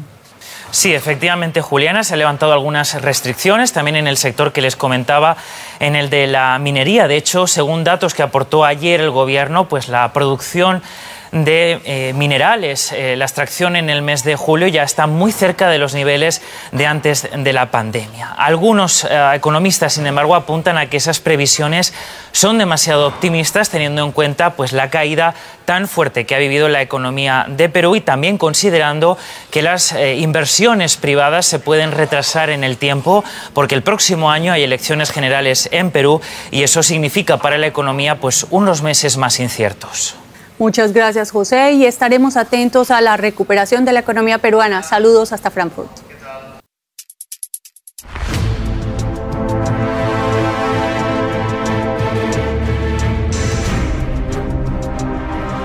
El tiempo está cerca.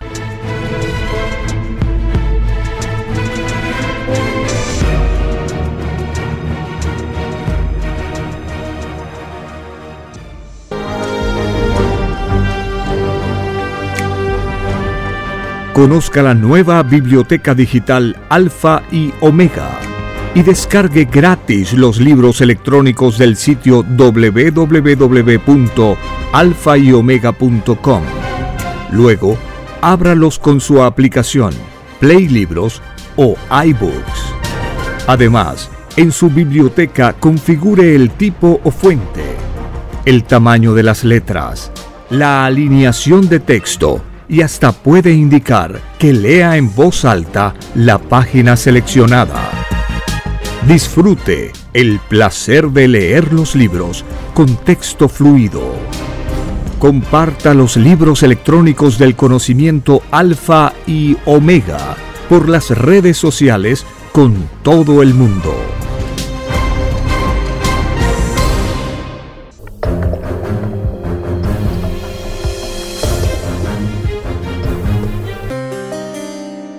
En el libro Lo que vendrá está escrito el título 31, el que tan solo recogió una molécula de basura que encontró en las calles del mundo, se ganó un punto de luz, se ganó una existencia que puede elegir ante Dios.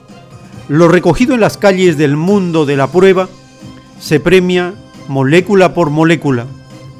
Los basureros del mundo tienen ganado tantos puntitos de luz como fue el número de moléculas que contenía la basura que recogieron durante la vida, como el trabajo de un basurero es trabajo por la colectividad, es que cada molécula se multiplica por mil. Es más fácil que entre al reino de los cielos el que recogió basura en la prueba de la vida, a que pueda entrar el que la botó justicia divina dictada por el Divino Padre Eterno, escrita por el primogénito solar, Alfa y Omega.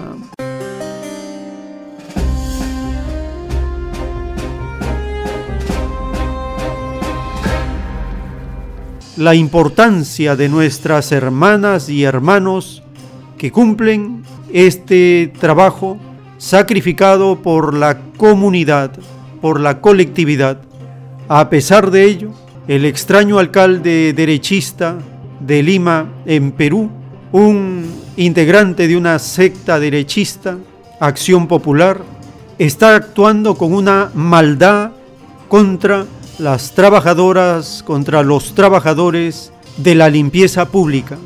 Es por ello que están en pie de lucha, porque la maldad de esta extraña autoridad derechista no se puede tolerar. Compartimos una nota publicada por Hispan TV de las protestas de los trabajadores en Perú.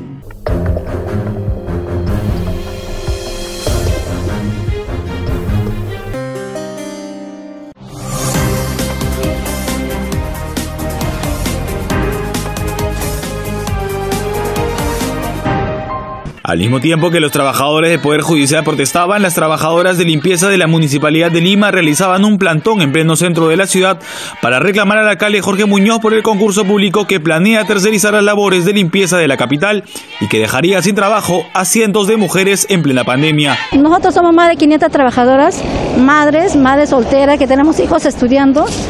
Si otra empresa entra, nosotros quedaremos en las calles sin trabajo porque esa empresa que va a entrar nueva no nos va a contratar así. Si nos contratan, nos van a contratar por tres meses, ya nos despedirá y esa empresa va a entrar con su nuevo personal. Entonces nosotros acá tenemos trabajando ya 20 años, 23 años. Los trabajadores del Poder Judicial del Perú iniciaron una huelga ante la grave situación laboral y remunerativa de miles de trabajadores, sueldos de no más de 360 dólares, la falta de beneficios sociales, el exceso de horas laborales y la falta de equipos de protección personal llevaron a los empleados a las calles en una nueva movilización durante la pandemia. Solicitamos el tema de las ocho horas laborables de los trabajadores de seguridad integral. Solicitamos la remuneración de, de, de 1.300 soles que gana el trabajador a una incrementación de 1.950. ¿Y quiénes son perjudicados? 5.000 trabajadores judiciales a nivel nacional CAS. Y que se respete el presupuesto del 2002, del 2019, para el 2000, del 2020 para el 2021. Porque respetando el presupuesto del 2020 para el 2021, no, verá, no se va a ver despidos arbitrarios ante este poder del Estado. El descontento de varios sectores de la sociedad con las autoridades ha aumentado desde el levantamiento de la cuarentena al mismo tiempo que el número de protestas. La semana pasada médicos y policías se enfrentaron frente al Ministerio de Salud. El mes pasado trabajadores de distintos sindicatos fueron repelidos con gases lacrimógenos en varias oportunidades. Profesionales, trabajadores, miembros de la sociedad civil e integrantes de los distintos sindicatos organizan semanalmente marchas y protestas. Sin embargo, muchas de estas no llegan a llevarse a cabo y el resto son interrumpidas por la policía debido a las medidas de restricción impuestas por el Ejecutivo.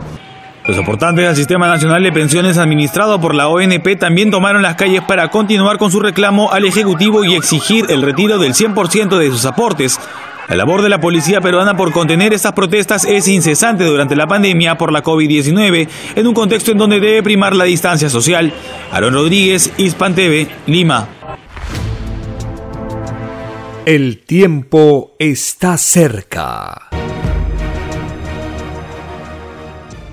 En uno de los párrafos de la doctrina del Cordero de Dios está revelado, de verdad os digo, que jamás hubo ni habrá mayor polémica intelectual en torno a la doctrina del Cordero de Dios, porque la jerarquía de todo primogénito está por sobre toda jerarquía humana.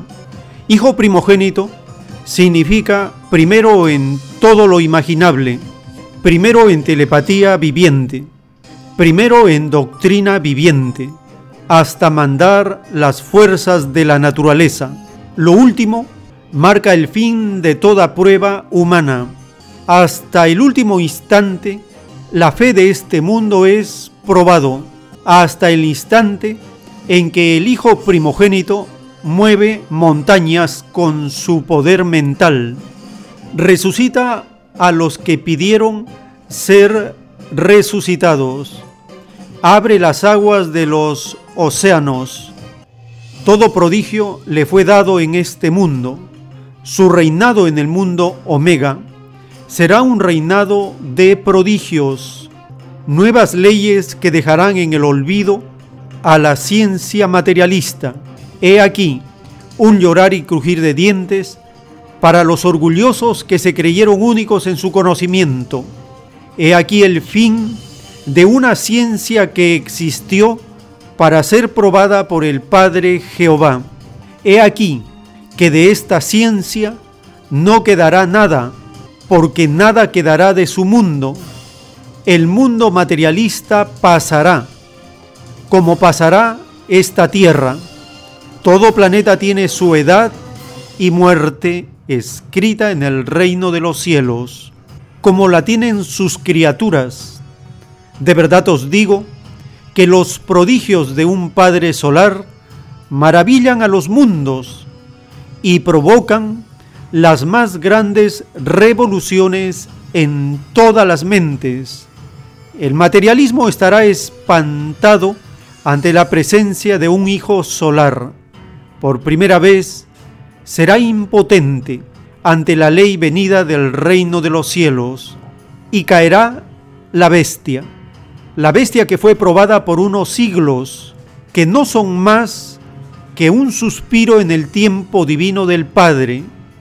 El término bestia representa todas las violaciones y las tinieblas de los que se enseñorean de sus propias ideas, las ideas malas, que son producto de mentes que se alejaron de las leyes y escrituras del Padre, constituyen entes vivientes que asolan a las lejanas galaxias. De tales ideas malignas nacen los futuros mundos infiernos. La bestia pide de vez en cuando al Padre volver a probar vida en algún mundo de la luz. He aquí lo que son los espíritus del materialismo, espíritus de gran sabiduría, mas su cualidad y calidad es de las tinieblas porque toda su ciencia no lleva el sello de la espiritualidad del Padre.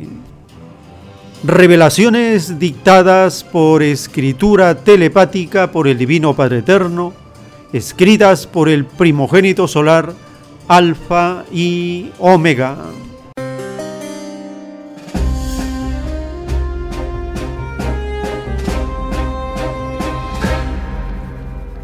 Dice el Divino Padre en la revelación que de esta ciencia materialista no quedará nada.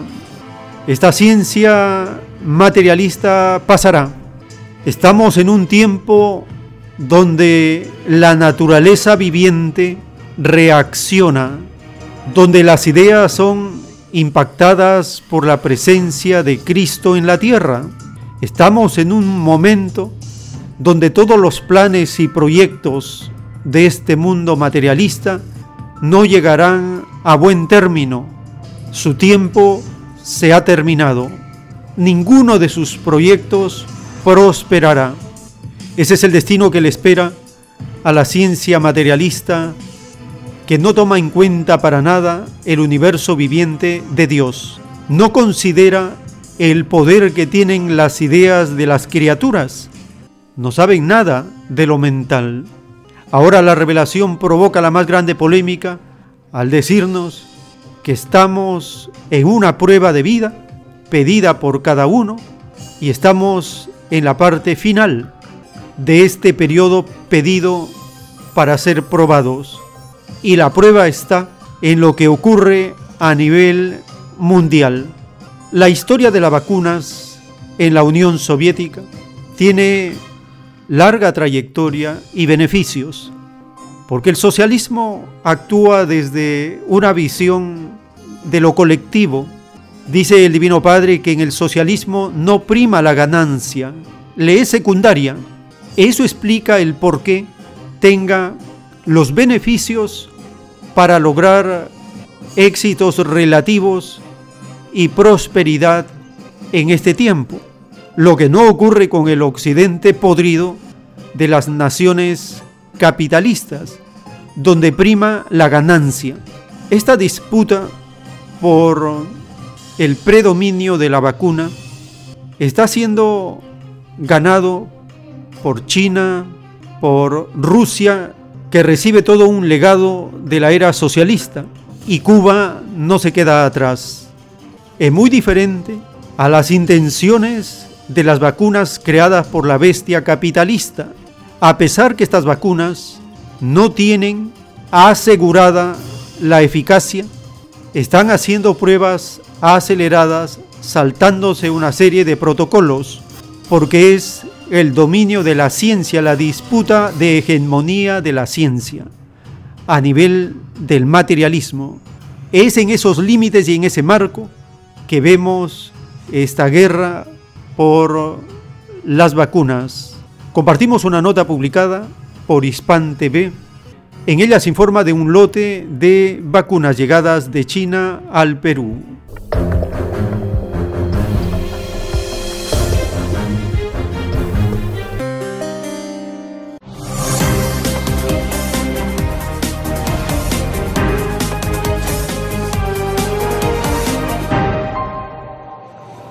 La delegación de científicos y especialistas del laboratorio chino Sinopharm, que se encargará de los ensayos clínicos de la fase de prueba de la vacuna contra la COVID-19 en el Perú, llegaron con un lote de 12.000 dosis del antivirus y una gran maleta llena de esperanza para el país con la mayor mortalidad del mundo por coronavirus esta eh, vacuna tan especial contra la eh, COVID-19.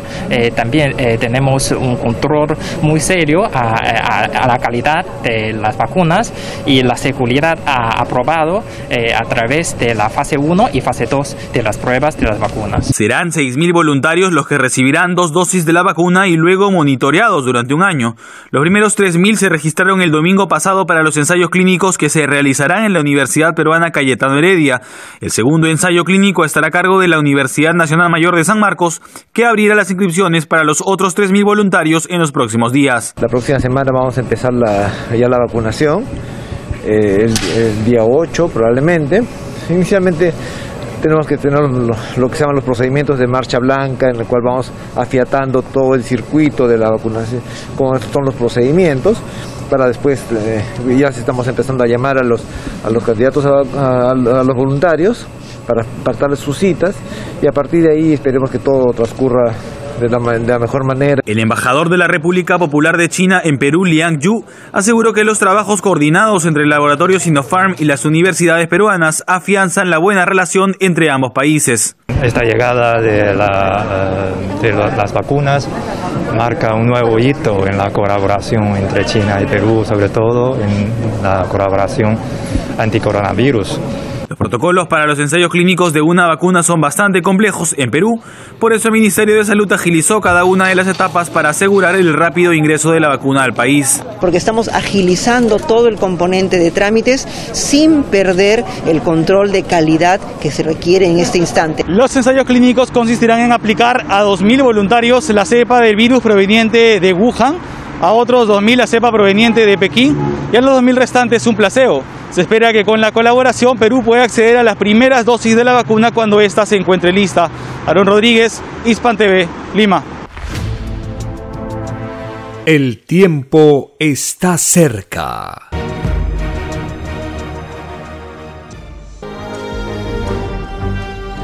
Una nueva doctrina con nueva moral, escrita por el primogénito solar, Alfa y Omega, se extiende por el mundo. El cambio de costumbres provocará la caída del sistema de vida, de las leyes del oro. La desigualdad, la injusticia, la corrupción y la explotación dejan de serlo cuando todos los seres humanos no las aceptan ni las permiten. Conozca lo que vendrá para aprender a gobernarnos a nosotros mismos. Solo una unidad común y con nueva moral dará paz al mundo. Alfa y Omega. Comparta gratuitamente todos los libros en formato PDF de la página web www.alfayomega.com.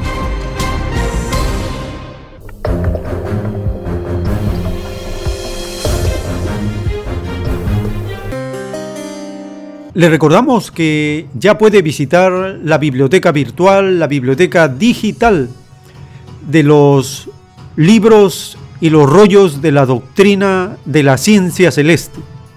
Visite el sitio multiidiomas www.alfayomega.com. En este sitio ya tenemos 15 publicaciones digitales, 15 publicaciones en formato de libro electrónico EPUB, EPUB grande. Este formato es más versátil que el PDF porque está preparado para adaptarse a las pantallas de los celulares y leer en letra grande y con el dedo y con el tacto, pasar hoja por hoja, deslizarnos fluidamente por el texto, acelerando la lectura de los rollos del Cordero de Dios y también escuchando la lectura con un comando para que lea el texto seleccionado. Ya van 15 publicaciones en formato de libro electrónico en la página multidiomas en español. Gracias al Divino Padre, ya tenemos también nueve libros electrónicos en inglés y están siendo compartidos por los lectores, por los buscadores de esas naciones que hablan inglés. También, gracias al Divino Padre, se ha completado esta semana las siete primeras publicaciones en portugués de los libros electrónicos en formato EPUB y se está comunicando en las naciones de habla portuguesa. Gracias al Divino Padre también, esta semana ya tenemos tres publicaciones en formato de libro electrónico en francés para compartir con las naciones que hablan esa lengua. Les invitamos a disfrutar el placer de leer los libros electrónicos y completar su biblioteca digital, su biblioteca virtual, en sus mismos dispositivos, celulares, tablets, laptop, computadoras.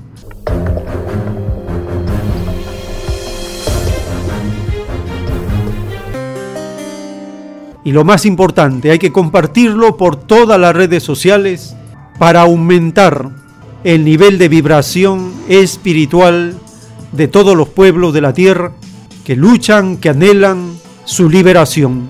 Porque la ciencia celeste, la doctrina del Cordero de Dios, en la medida que sea más leída, más estudiada, los cambios se aceleran, la naturaleza se manifiesta, el juicio del Divino Padre se hace presente y se siente. Les invitamos a compartir, a visitar, a ver, a leer, a copiar, a imprimir, a escuchar, hagamos como una nueva costumbre la experiencia de sentir un apasionamiento jamás visto leyendo la doctrina del Cordero de Dios. Asimismo, la red de podcast de la ciencia celeste en anchor.fm raya diagonal alfa y omega todo junto. En esta central de los podcasts se distribuye a ocho plataformas simultáneas para escuchar la lectura de los doce primeros rollos del Cordero de Dios.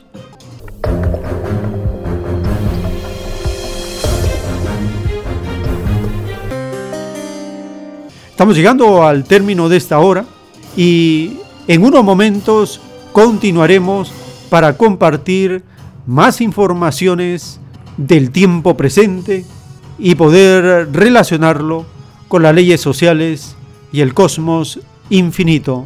Ya retornamos en breves momentos.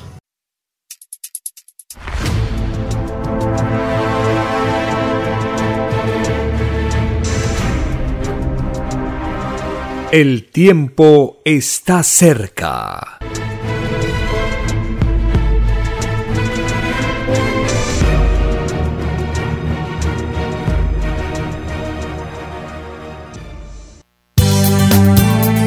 es Radio Cielo. Una nueva era de la radio en el Perú. Programación de avanzada Es Radio Cielo. El mejor anhelo de tu vida. Es Radio Cielo, sembrando amor y conciencia. Es Radio Cielo. Ahora, tu radio favorita, Cielo, llega a todo el mundo. Visítanos e interactúa con todos tus conductores de la variedad de programas que ofrece tu radio Cielo. Radio Cielo en la red. Ingresa a la www.radiocielo.com.pe y desde tu teléfono móvil, interactúa con nosotros. Radio Cielo, a la vanguardia de la tecnología. Tecnología. Cielo.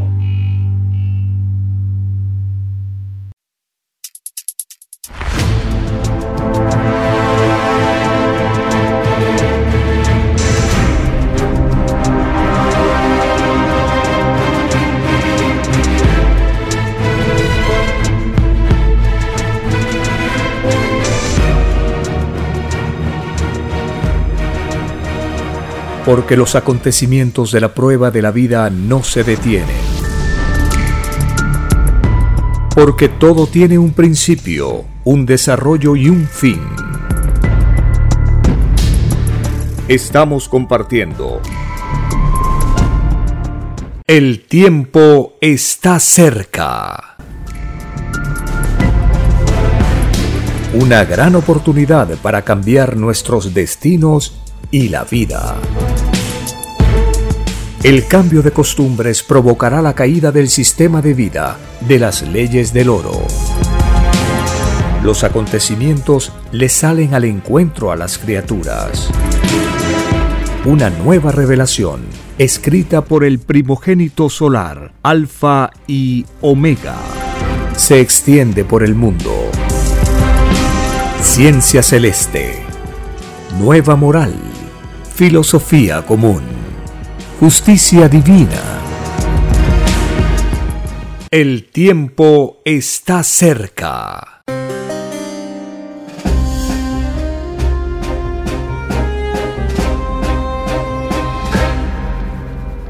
Agradeciendo al Divino Padre Eterno, estamos compartiendo estas informaciones para recordar y tomar en cuenta las enseñanzas de las Sagradas Escrituras para conocer la justicia revelada en los rollos del Cordero de Dios, para enterarnos de lo que vendrá y prepararnos en estos acontecimientos finales de la prueba de la vida.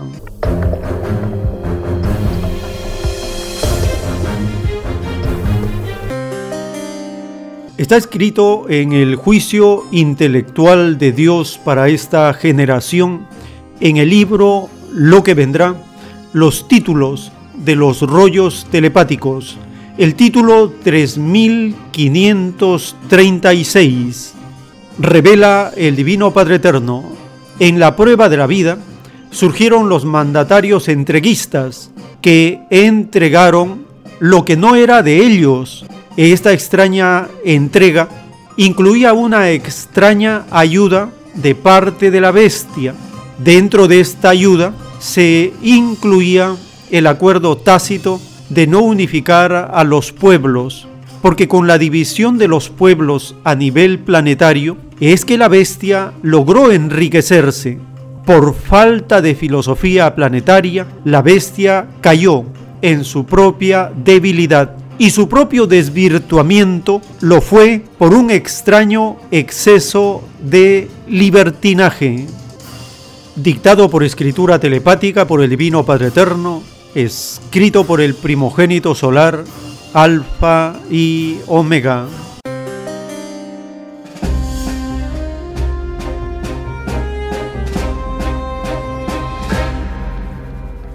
Los extraños mandatarios entreguistas que entregaron la riqueza que no era de ellos, era de toda la población. Los extraños gobiernos que enriquecieron aún más a los que más tenían. Esta ceguera condicionada por parte de Estados Unidos, cabeza mayor del capitalismo, incluye una ayuda y dentro de esta ayuda el acuerdo de no unificar a los pueblos. Con esta división, las prepotentes naciones de Occidente hacen alarde de su riqueza, desarrollo, industrialización, prosperidad. Todo eso es una estafa, porque lo hicieron violando la ley del Divino Padre y atropellando los derechos de las naciones y de los pueblos. Compartimos en este segmento una entrevista realizada por la periodista Verónica Insausti al economista Pedro Frank de cómo las medidas de este extraño gobierno neoliberal enriquecen aún más a los que más tienen.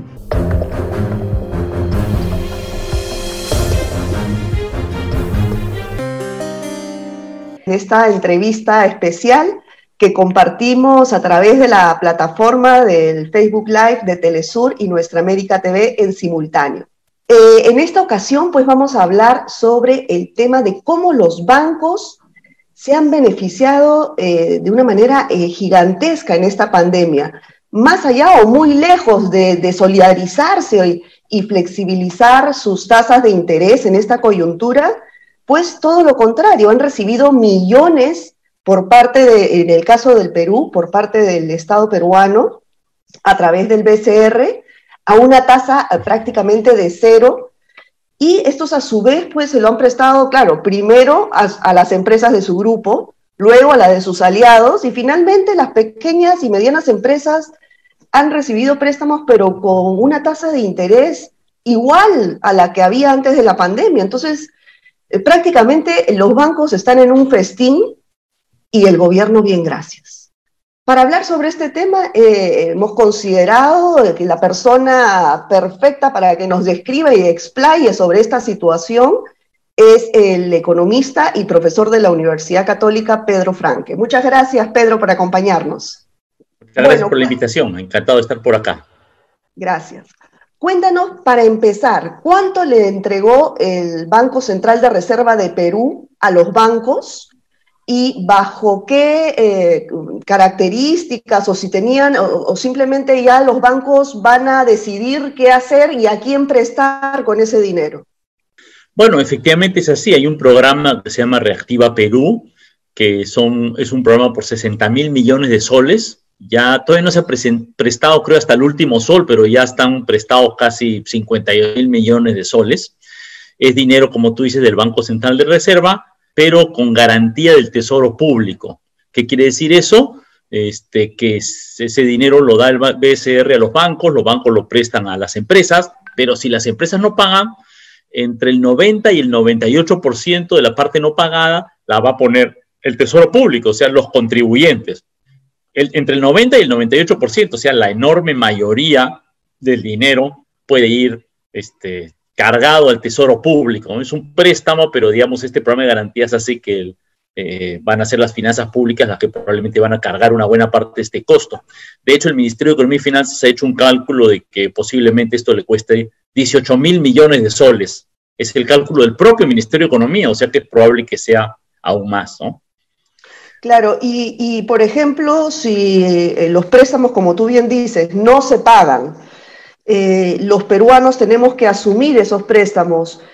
Eh, ¿Hay algún tipo de filtro por el cual eh, pasen las personas, las empresas, las pequeñas, medianas o las grandes empresas para recibir eso, ese fondo de reactiva? Bueno, muy poco, ¿no? El gobierno dijo que era sobre todo para las pequeñas empresas, pero en realidad la mayor parte del fondo, como 60% de los fondos, ha ido a las grandes empresas algunos de ellas vinculados a los propios bancos. Por ejemplo, uno de los grandes bancos en el Perú es el, grupo Interbank, ¿no? El grupo Interbank tiene una serie de otras empresas en diversos sectores y ha recibido 180 millones de soles. El tope del gobierno era 10 millones de soles, pero es por empresa. Como ellos son una gran, un gran pulpo, digamos, y tienen una cantidad de empresas, han 18 de sus empresas han recibido 10 millones de soles, entonces han recibido una cantidad bastante grande, ¿no?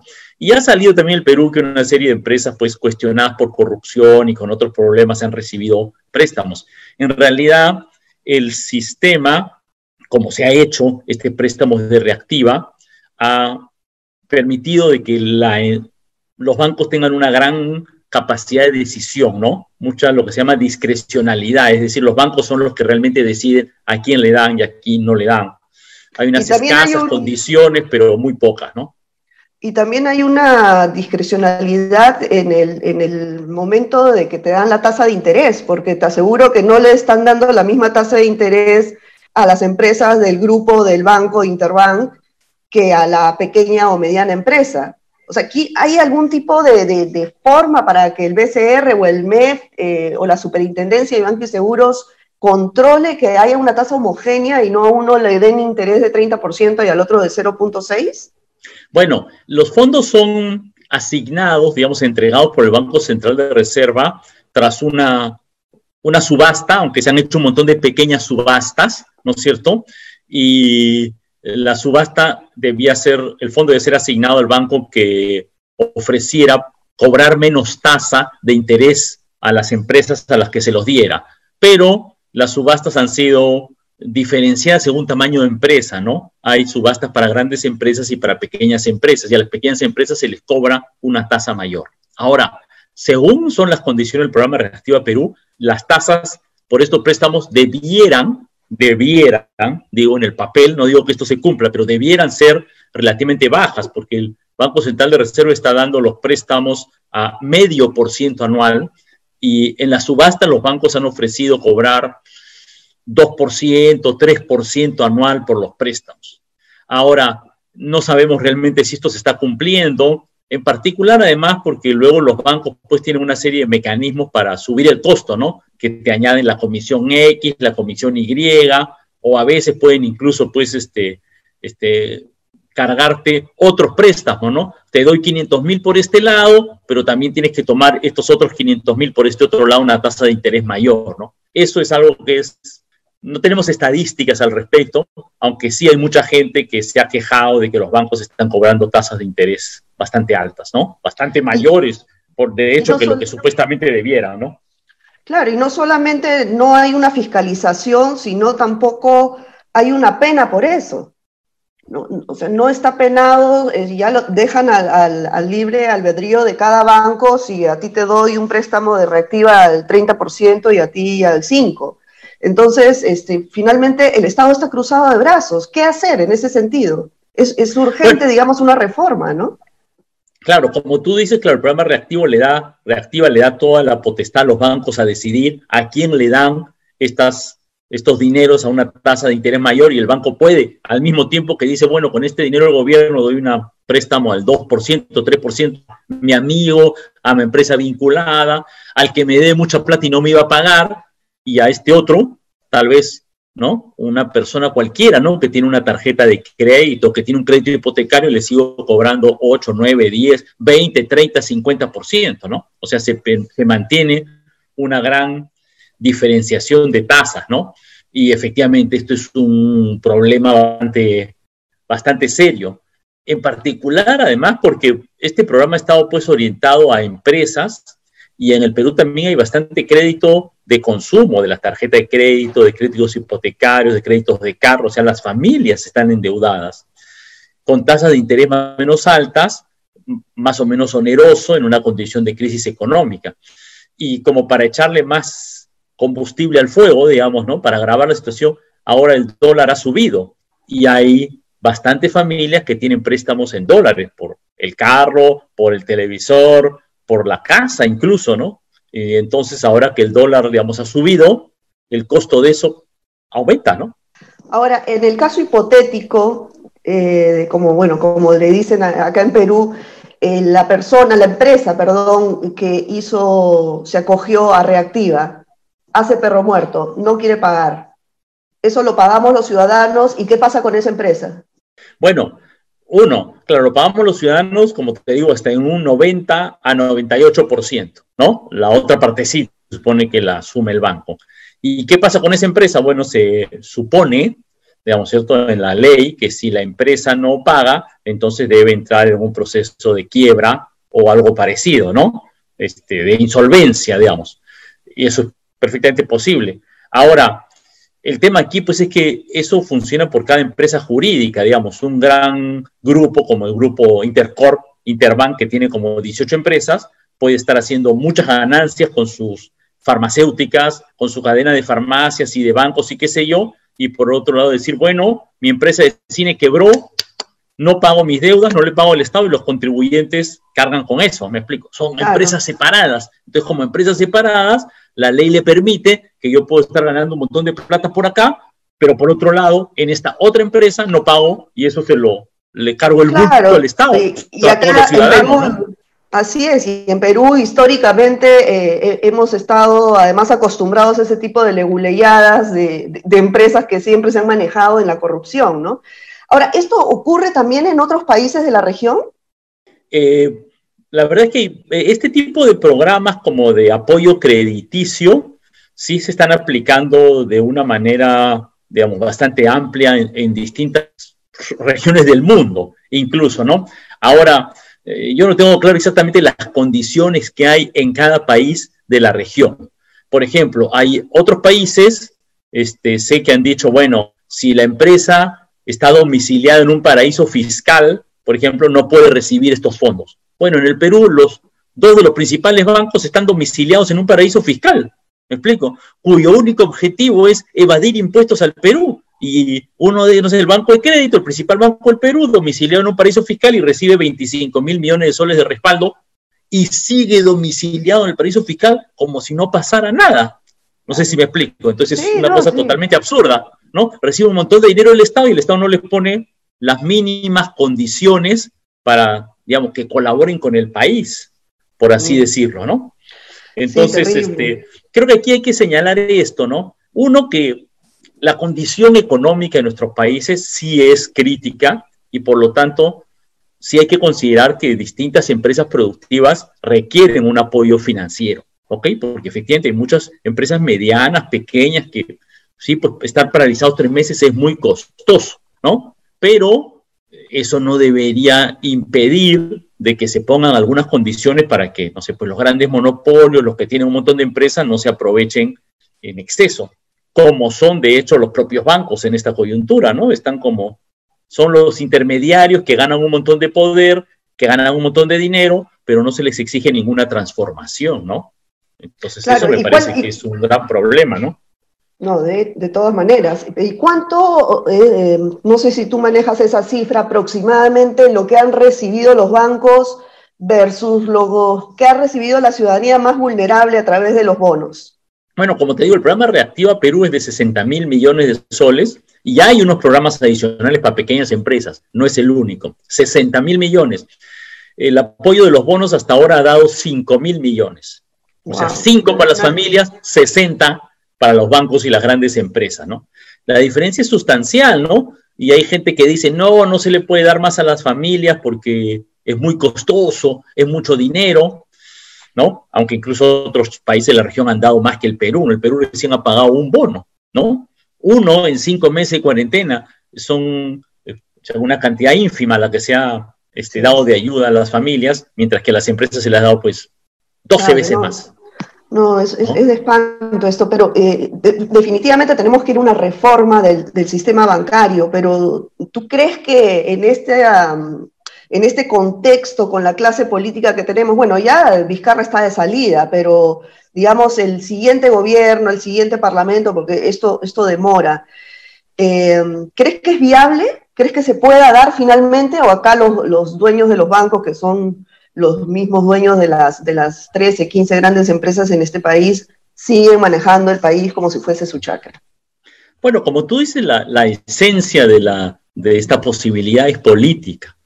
En muchos otros países se han aplicado reformas bancarias. De hecho, el Perú tiene uno de los, como se llama, express, ¿no? Es el sobrecosto que cobran los bancos entre lo que te pagan como a un ahorrista y lo que cobran a los créditos en el Perú es de uno de los más altos de, de la región. Y hay una alta concentración del sistema bancario. Entonces es bastante lógica que se requiere una mejor regulación, con mayor competencia y una este, operación del crédito mucho más favorable a las empresas y a la gente. Eso se puede y se debe hacer. Ahora, el nudo crítico es el nudo político. ¿no? Como tú recordarás, una de las cosas que hemos vivido hace un par de años es el conocimiento de que el dueño del principal banco del Perú, Dionisio Romero, que era el presidente del Banco de Crédito, nos enteramos de que le había trasladado en maletines, en maletines, 3 millones 600 mil dólares para dárselos en su mano a Keiko Fujimori, una de las principales candidatas. Y evidentemente eso tenía como condición, como objetivo, comprar su favor político y que de hecho lo hizo porque luego se enfrentó el tema de los octógonos de la, alimentación saludable, el poner buenos avisos en la comida alta en grasas, azúcares, etcétera. La principal empresa en ese eh, tema era Alicor, cuyo dueño es Dionisio Romero, y Keiko Fujimori efectivamente estuvo en campaña. Ella misma directamente le pidió al presidente Vizcarra que votara a la ministra de Salud por ese tema. ¿Por qué lo hizo? Porque le estaba devolviendo el favor a Dionisio Romero y los 3 millones 600 mil dólares que recibió. Entonces, ese creo que es el nudo crítico que ojalá pueda resolverse en las elecciones que vengan. Ojalá, digo, porque, en fin, creo que sobre el tema del financiamiento ilegal y el control del financiamiento de las campañas, creo que estamos muy lejos de tener una condición justa o de seguridad o que elimine la corrupción. ¿no? Claro, creo que ahora, lamentablemente eh, las próximas elecciones vamos a ver mucha campaña a través de redes, pago de avisos en Facebook, esas cosas, y desde un paraíso fiscal lo paga tranquilo, ¿no? Me explico, ¿no? Sí, Lamentablemente. bueno, de- depende en realidad del cambio de la ciudadanía, ¿no? De que sepa escoger bien a, a los próximos políticos, eh, tanto para el Congreso como para el Ejecutivo en el país y, en, eh, bueno, en toda la región, ¿no? Hay un proceso de, empiezan las elecciones ahorita ya en unos meses en varios países de la región.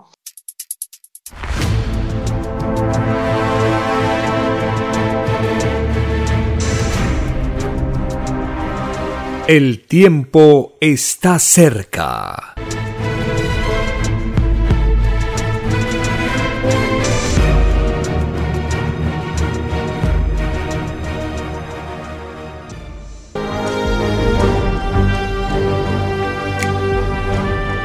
Conozca la nueva biblioteca digital Alfa y Omega y descargue gratis los libros electrónicos del sitio www.alfayomega.com. Luego, ábralos con su aplicación Play Libros o iBooks. Además, en su biblioteca configure el tipo o fuente, el tamaño de las letras, la alineación de texto y hasta puede indicar que lea en voz alta la página seleccionada. Disfrute el placer de leer los libros con texto fluido. Comparta los libros electrónicos del conocimiento Alfa y Omega por las redes sociales con todo el mundo.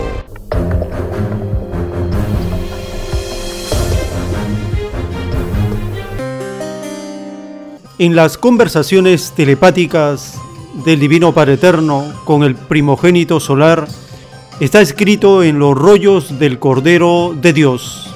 Sé, hijito, que piensas en lo sucedido en tu rebaño Chile. Todos los que conspiraron, malditos son, porque han quitado a mis humildes lo que ya habían conquistado.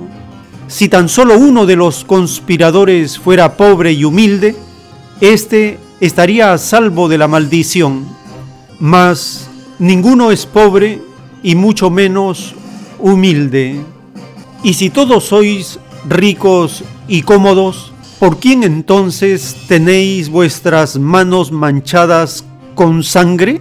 Si no defendéis lo que es del Padre, de verdad os digo, demonios de la falsedad y de la servidumbre extranjera, que tendréis que responder ante el pueblo de todos vuestros crímenes, matanzas silenciosas y vuestra traición a un pueblo que tuvo fe en sí mismo.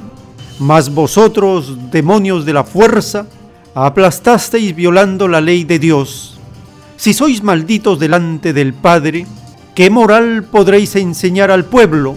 De verdad os digo, traidores de vuestras propias leyes, que el pueblo que subyugasteis apuñalándolo por la espalda, os juzgará.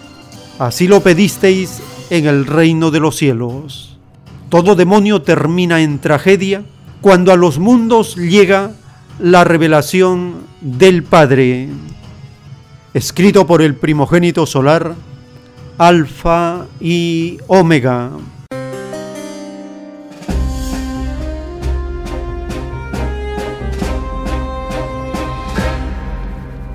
Estas grandes revelaciones escritas en los rollos del Cordero de Dios nos enseñan la verdadera historia de los hechos, lo ocurrido hace 50 años en el rebaño de Chile, está escrito en el reino de los cielos. ¿Cuál fue el evento, el suceso, el acontecimiento escrito en el reino de los cielos? Fue que los humildes con su voto llevarían a la presidencia a un gobernante socialista. Y eso ocurrió por primera vez en todas las naciones de la época moderna. Por primera vez, un presidente marxista, socialista, cuyo programa de gobierno conduciría a Chile al socialismo adecuado a las propias peculiaridades de esa nación, fue aplastada con sangre, con traición, con conspiración por Estados Unidos, utilizando a sus secuaces los militares fascistas de Chile, un 4 de septiembre de 1970, hace 50 años, un pueblo que tuvo fe en sí mismo. Compartimos el reconocimiento que se hace de esa lucha, de esa conquista de los trabajadores, de los explotados en una de las naciones empobrecidas de América del Sur.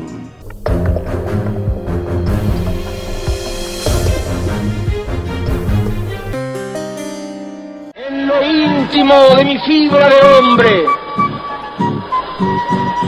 como siento en las profundidades humanas de mi condición de luchador, lo que cada uno de ustedes me entregara. Esto que hoy germina es una larga jornada. Yo solo tomé en mis manos la antorcha que encendieran los que antes que nosotros lucharon junto al pueblo y por el pueblo. Este triunfo debemos dárselo en homenaje a los que cayeron en las luchas sociales, nunca como ahora. La canción nacional tuvo para ustedes y para mí tanto y profundo significado. En nuestros discursos lo dijimos, somos los herederos legítimos de los padres de la patria y juntos haremos la segunda independencia, la independencia económica de Chile. Trabajadores de la patria, ustedes y solo ustedes son los triunfadores, los partidos populares y las fuerzas sociales han dado esta gran lección que se proyecta más allá, reitero, de nuestras fronteras materiales. Les pido que se vayan a sus casas con la alegría sana de la limpia victoria alcanzada y que esta noche, cuando acaricien sus hijos, cuando busquen el descanso, piensen en el mañana duro que tendremos por delante. Cuando tengamos que poner más pasión y más cariño para hacer cada vez más grande a Chile y cada vez más justa la vida en nuestra patria.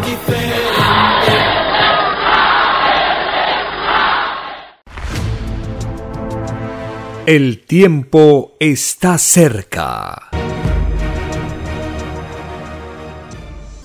En la verdadera historia escrita en los rollos del Cordero de Dios, el Divino Padre nos revela de este acontecimiento ocurrido en uno de los rebaños explotados del tercer mundo. Dice el Divino Padre en los rollos telepáticos en sus conversaciones con el primogénito solar. Es más fácil que entre al reino un presidente que luchó por la igualdad, luchó contra el privilegio, a uno que no luchó. Sé, hijito, que estás pensando en el presidente de tu rebaño Chile. Así es, Divino Padre Jehová. Por tu divina gracia, le leo la mente. Cuánto sufre por los humildes. Así es, hijito. Es uno de los pocos en el mundo que verdaderamente se preocupa por ellos. Grande es este espíritu. Y de verdad te digo, hijito, que le prenderemos el corderito de plata, divino símbolo de la inocencia solar de cada uno. Sé, hijito, que desde que eras pequeño sabías que este hijo sería presidente. Ni él mismo lo sabía. Y te diré, hijito, que tu divino Padre Jehová le premió por su gran paciencia y constancia las derrotas que tuvo en las pruebas de su vida no le amedrentaron y fueron derrotas ilegales. Ilegales, Divino Padre. Así es, hijito, te lo explicaré. Los demonios de la llamada derecha, no pudiendo recibir dinero de los humildes, lo recibieron del extranjero, otros demonios tan usureros como ellos mismos y con dinero ajeno compraron conciencias. Es por eso que te digo que son derrotas ilegales. No tienen la moral de la filosofía que dicen defender. Son falsos por principio espiritual. Divino Padre, que todo lo sabes, ¿cómo se llama en el reino de los cielos el pecado de estos falsos? serán acusados de engañadores de su propia raza. Y de verdad te digo que ninguno que engañó a sus hermanos entrará al reino de los cielos. Conversaciones telepáticas del Divino Padre Eterno con el primogénito solar Alfa y Omega, escritas en los rollos del Cordero de Dios.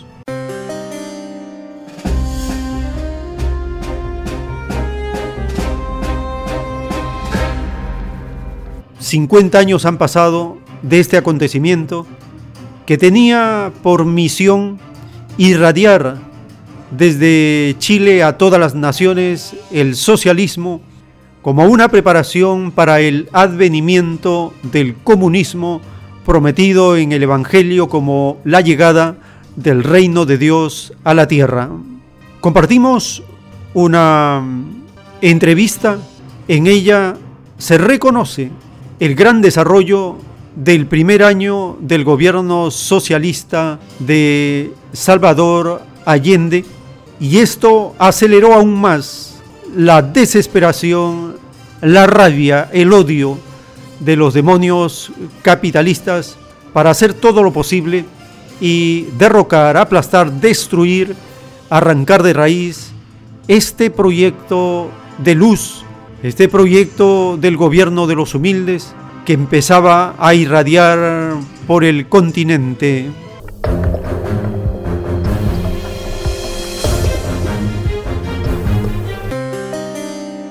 Presidente Frey, como bien señalado Sergio, se va con un crecimiento relativamente mediocre, porque tenía grandes años, o sea, años muy buenos y años muy malos.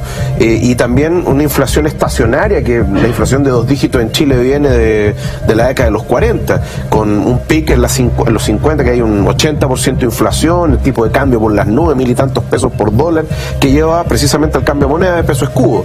Pero además también, eh, ya entrando el gobierno del presidente Allende, el primer año Allende es muy bueno, es buenísimo. De hecho, la inflación se desploma, el PIB crece. ¿Por qué? Porque el plan Buscovich, que era original, el, plan de este economista, digamos, el ministro de Economía de Allende, en la época del Ministerio de Economía era más importante que el Ministerio de Hacienda, el Ministerio de Planificación Económica, en definitiva, se le ocurre una idea que desde la perspectiva económica, hoy, eh, hoy día, claro, parece un tanto vomitiva, pero es lógica en los países que tienen eh, estancamiento económico. Yo inyecto más circulante al, al, mercado, hago, doy créditos fáciles, aumentos bastante grandes de los sueldos, etcétera. ¿Por qué? Porque lo que quiero buscar es fomentar el consumo, pero además también otra cosa. Eh, Chile tenía algo que se llamaba capacidad ociosa, que es todo lo que podría producir el país, pero no lo hacía. ¿ya? Y eso es, era mirado desde esta perspectiva como un tema de, de, una oportunidad perdida. Entonces lo que había que hacer era apretar el acelerador, meter más dinero, fomentar el consumo. De hecho, el gobierno del presidente Allende es un gobierno que fomenta el consumismo fundamentalmente bienes, digámoslo, como los refrigeradores, los televisores, etcétera. O sea, me acuerdo los Antú, por ejemplo, estos televisores que he hecho en Chile, el Yagán, que es un auto, un proyecto también de la Unidad Popular, en fin, bueno.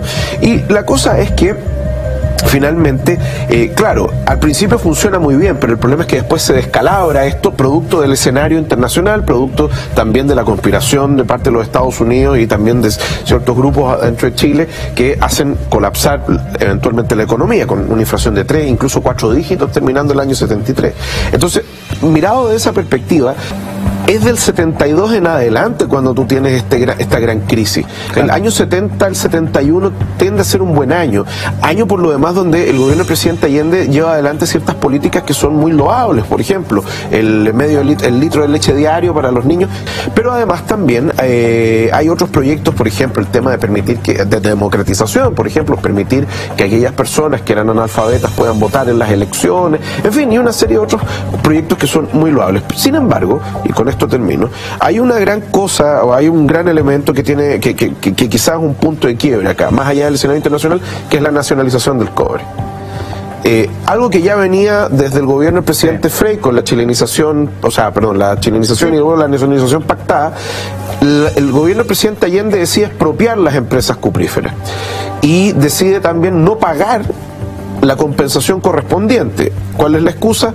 Una cuestión que nunca quedó bien determinada, que era el tema de las utilidades, utilidades excesivas. Eh, la pregunta es dónde está lo excesivo, quién fija el nivel, el margen de las utilidades. Bueno, si lo fija el Estado, podría fijar la, la utilidad muy baja y por lo tanto dice todo lo demás es exceso.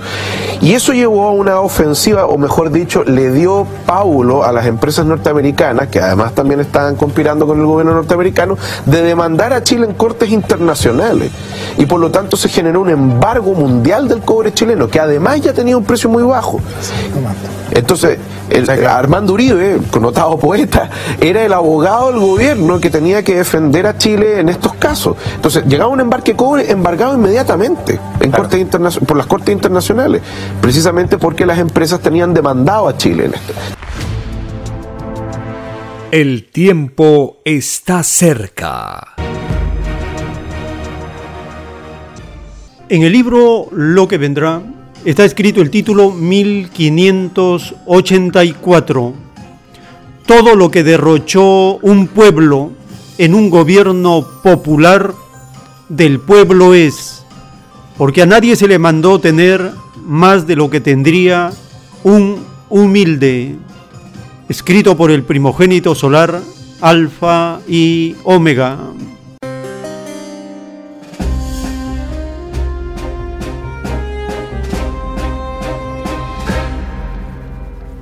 La revolución, el proceso revolucionario de 1970 en el rebaño de Chile, con el programa de la Unidad Popular, conmovió a toda la sociedad. Algunos de los puntos del programa de gobierno. Primero, el gobierno de la Unidad Popular suprimirá los sueldos fabulosos. Segundo, no habrá más asesores. Todo funcionario pertenecerá al escalafón común y ninguno estará al margen de las obligaciones del estatuto administrativo. No habrá más asesores. Tercero, honestidad administrativa. Se terminará con los favoritismos y los saltos de grados en la administración pública. Habrá inamovilidad funcionaria. Nadie será perseguido por sus ideas políticas o religiosas. Se atenderá a la eficiencia, la honradez y el buen trato con el público de los funcionarios de gobierno. Cuarto, no más viajes fastuosos al extranjero. Se suprimirá los viajes al extranjero de los funcionarios del gobierno, salvo aquellos indispensables para los intereses del Estado. Quinto, no más autos fiscales en diversiones. Sexto, el fisco no fabricará nuevos ricos. Séptimo, jubilaciones justas, no millonarias. Se terminará con las jubilaciones millonarias, sean parlamentarias o de cualquier sector público o privado, y se utilizará esos recursos en mejorar las pensiones más bajas. Octavo, descanso justo y oportuno. Noveno, previsión para todos. Se incorporará al sistema provisional a los pequeños y medianos comerciantes industriales y agricultores, trabajadores independientes, artesanos, pequeños mineros y dueñas de casa. Décimo, pago inmediato y total a los jubilados y pensionados. Se pagará de una sola vez los reajustes del personal en retiro y se hará justicia en el pago de pensionados del servicio del Seguro Social. Undécimo, protección a la familia. Duodécimo, igualdad en las asignaciones familiares. Décimo tercero, el niño nace para ser feliz. Décimo cuarto, mejor alimentación para el niño. Décimo quinto, leche para todos los niños de Chile. Décimo sexto, consultorio materno infantil en su población. Décimo séptimo, verdaderas vacaciones para todos los estudiantes. Décimo octavo, control del alcoholismo. Décimo noveno, casa, luz, agua potable para todos. Vigésimo, no más cuotas reajustables al Corbi. Estas son 20 de las 40 medidas iniciales del gobierno de la Unidad Popular, un gobierno que conmocionó al rebaño de Chile y al mundo por las características de ser un gobierno socialista elegido por el voto de la población.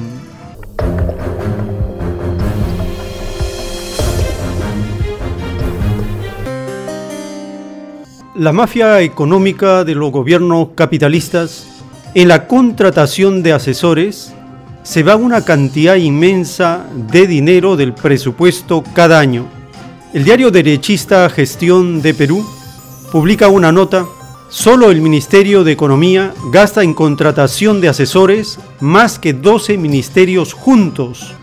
Son 355 asesores en los ministerios del Estado. En el año 2019 se ha gastado en asesores la cifra de 4.632 millones de soles equivale al cerca del 3% del presupuesto nacional, solo en asesores, 355 asesores. Tienen unos sueldos fabulosos. Es una mafia económica que succiona el sudor de frente de las naciones. El gobierno socialista lo primero que hizo fue no más asesores, medidas necesarias en favor de la población se oculta toda esta información porque se descubre una bofetada a la pobreza y a las necesidades de los trabajadores, de los explotados. Hemos compartido estas informaciones por los 50 años de este acontecimiento escrito en los rollos del Cordero de Dios como un inicio, una etapa, un periodo de transformación en el planeta Tierra, que fue truncado, fue cambiado el destino, pero que vuelve en otra forma, vuelve una nueva generación de espíritus a retomar el camino que todos prometimos en el reino. vivir en un sistema de vida donde no exista la desigualdad.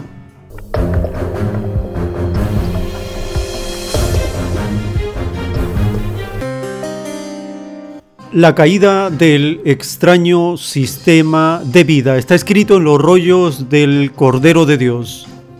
Un yugo menos en su historia planetaria.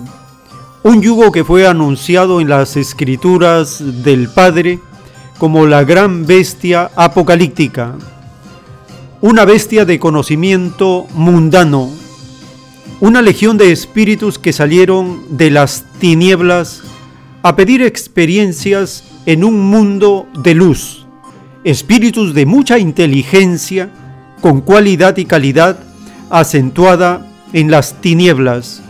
Esto es liberalidad con desprecio a lo que es del Padre, respeto egoísta, ignorancia total sobre filosofías. He aquí la causa del por qué calumnian al comunismo que surge en la tierra. Esta actitud poco inteligente más los pierde espiritualmente. Se defienden por influencia demoníaca y no por ilustración. Estos demonios que llamáis ricos jamás comprenderán lo que es el comunismo y si hacen trato con él es por conveniencia, porque no les gusta compartir la riqueza por igual sus psicologías son la rivalidad y no la unidad.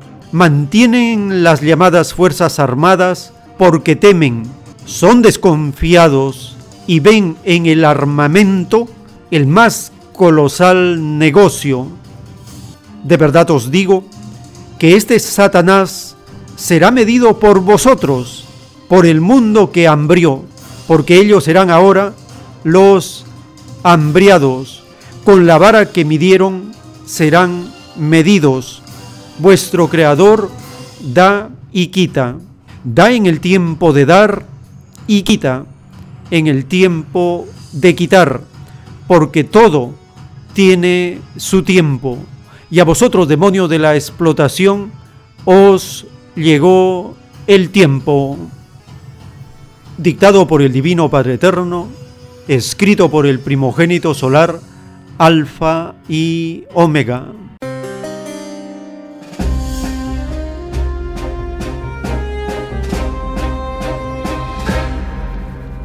La causa del por qué calumnian al comunismo, porque son espíritus de las tinieblas que pidieron al Divino Padre una oportunidad para ser probados en un mundo de luz como es la tierra.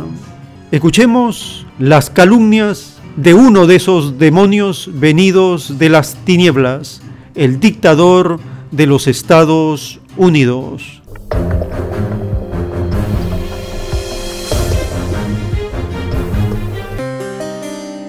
Una marioneta del socialismo. Así calificó el presidente Donald Trump a su rival demócrata Joe Biden.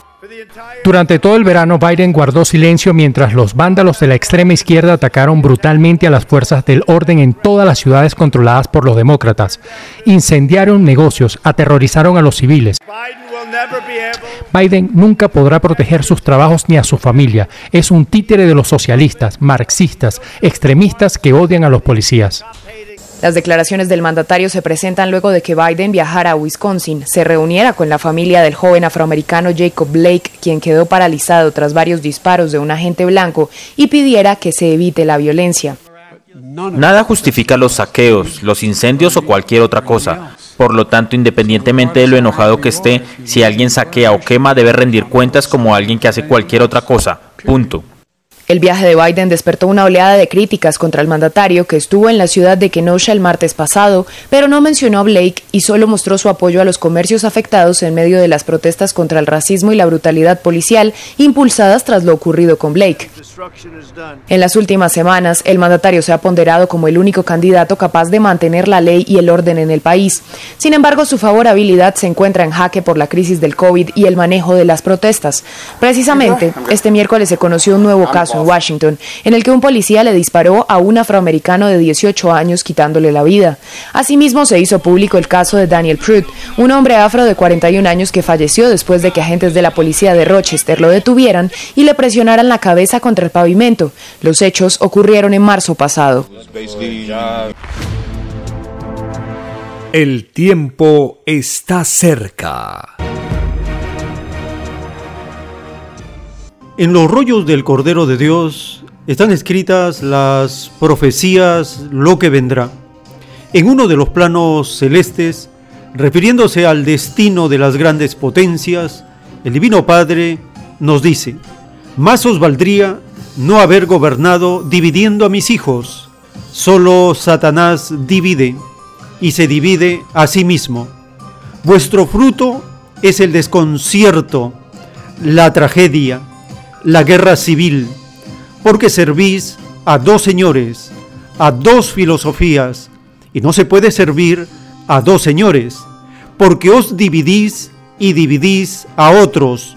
Ningún espíritu dividido entrará al reino de los cielos. Servisteis al engaño y creísteis servir a Dios. Os hicisteis llamar cristianos y jamás nunca gobernasteis por las escrituras. ¿En qué quedó vuestra promesa hecha en el reino? De que lo del Padre estaba por sobre todas las cosas. Hipócritas, por el oro os condenasteis. Dictado por el Divino Padre Eterno, escrito por el primogénito solar, Alfa y Omega.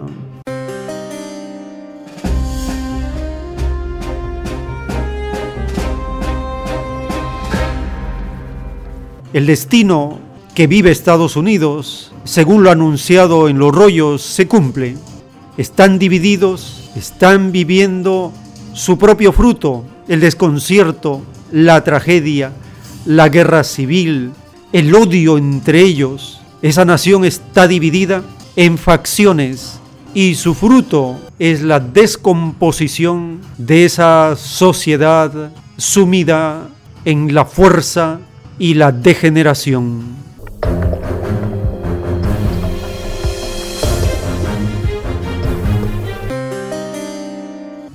Las incesantes protestas en Estados Unidos que a menudo desembocan en enfrentamientos y actos de vandalismo han desatado hasta temores de otra guerra civil.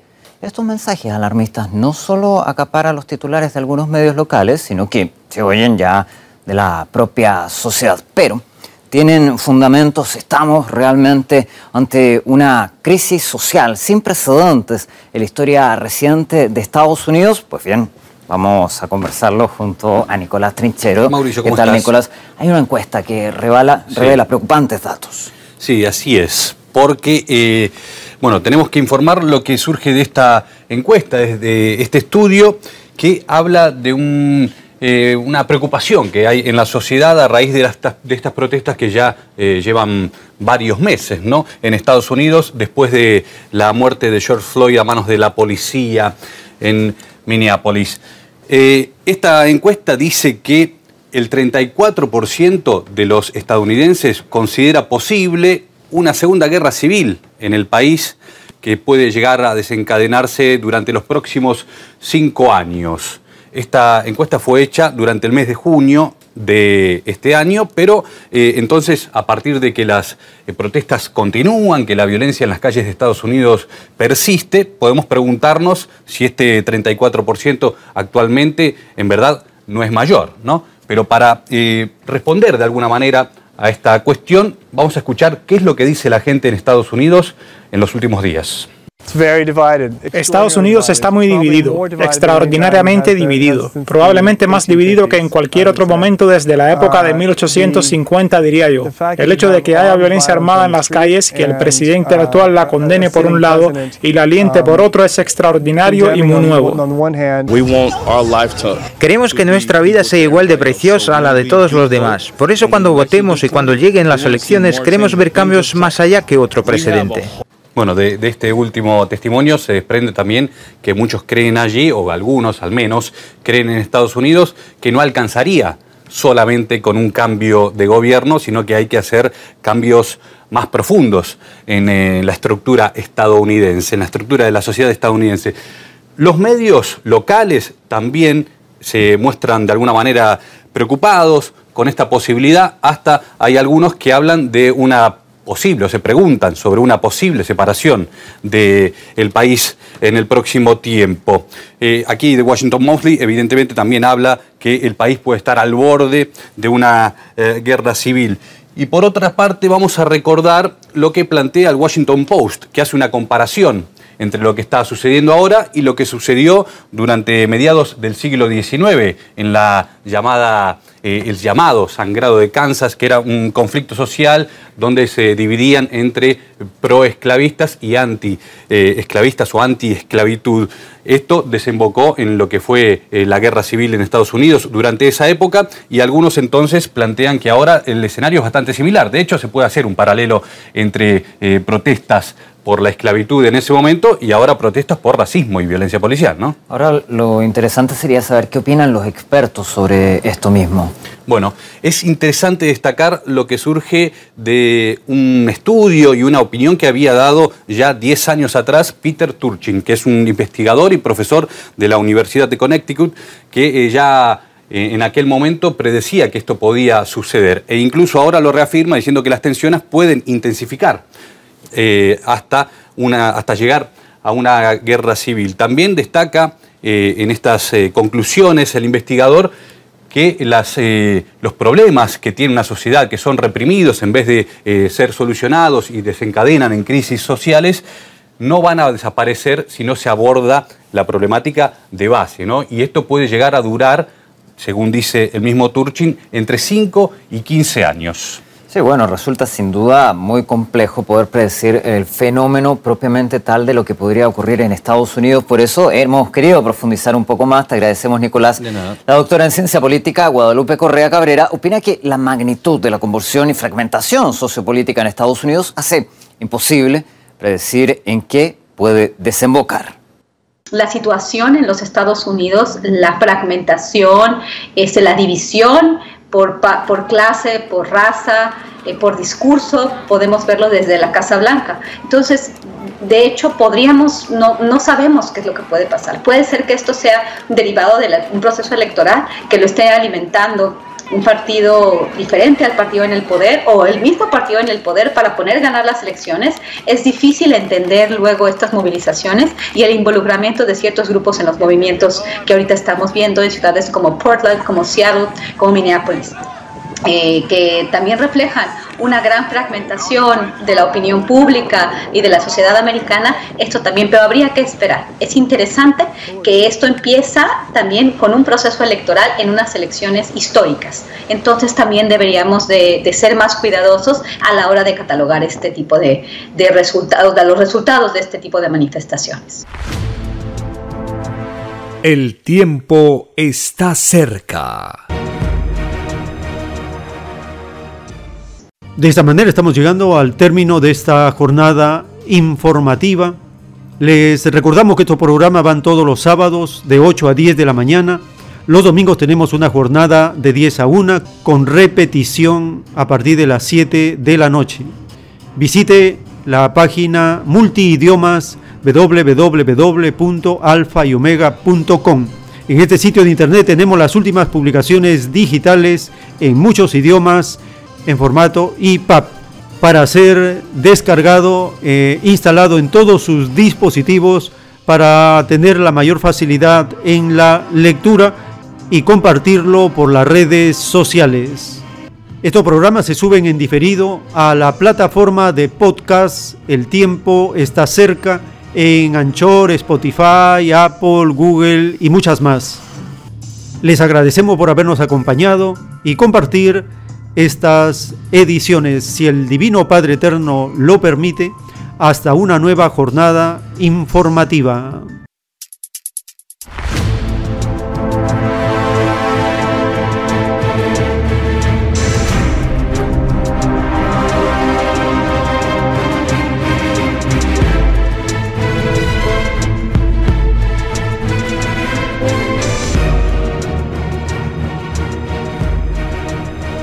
Porque la vida en desarrollo no se detiene en ningún instante.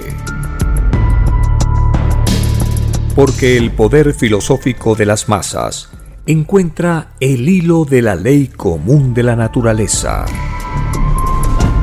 La igualdad triunfa en la prueba de la vida.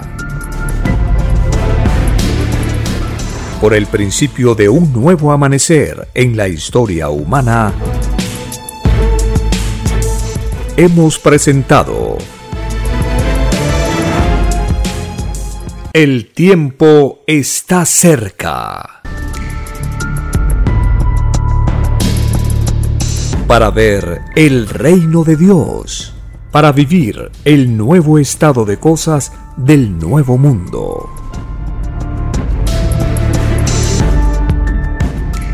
Visite www.alfayomega.com y descargue gratis todos los libros en PDF. Vea y lea los libros digitales en formato EPUB y disfrute la lectura de la ciencia celeste.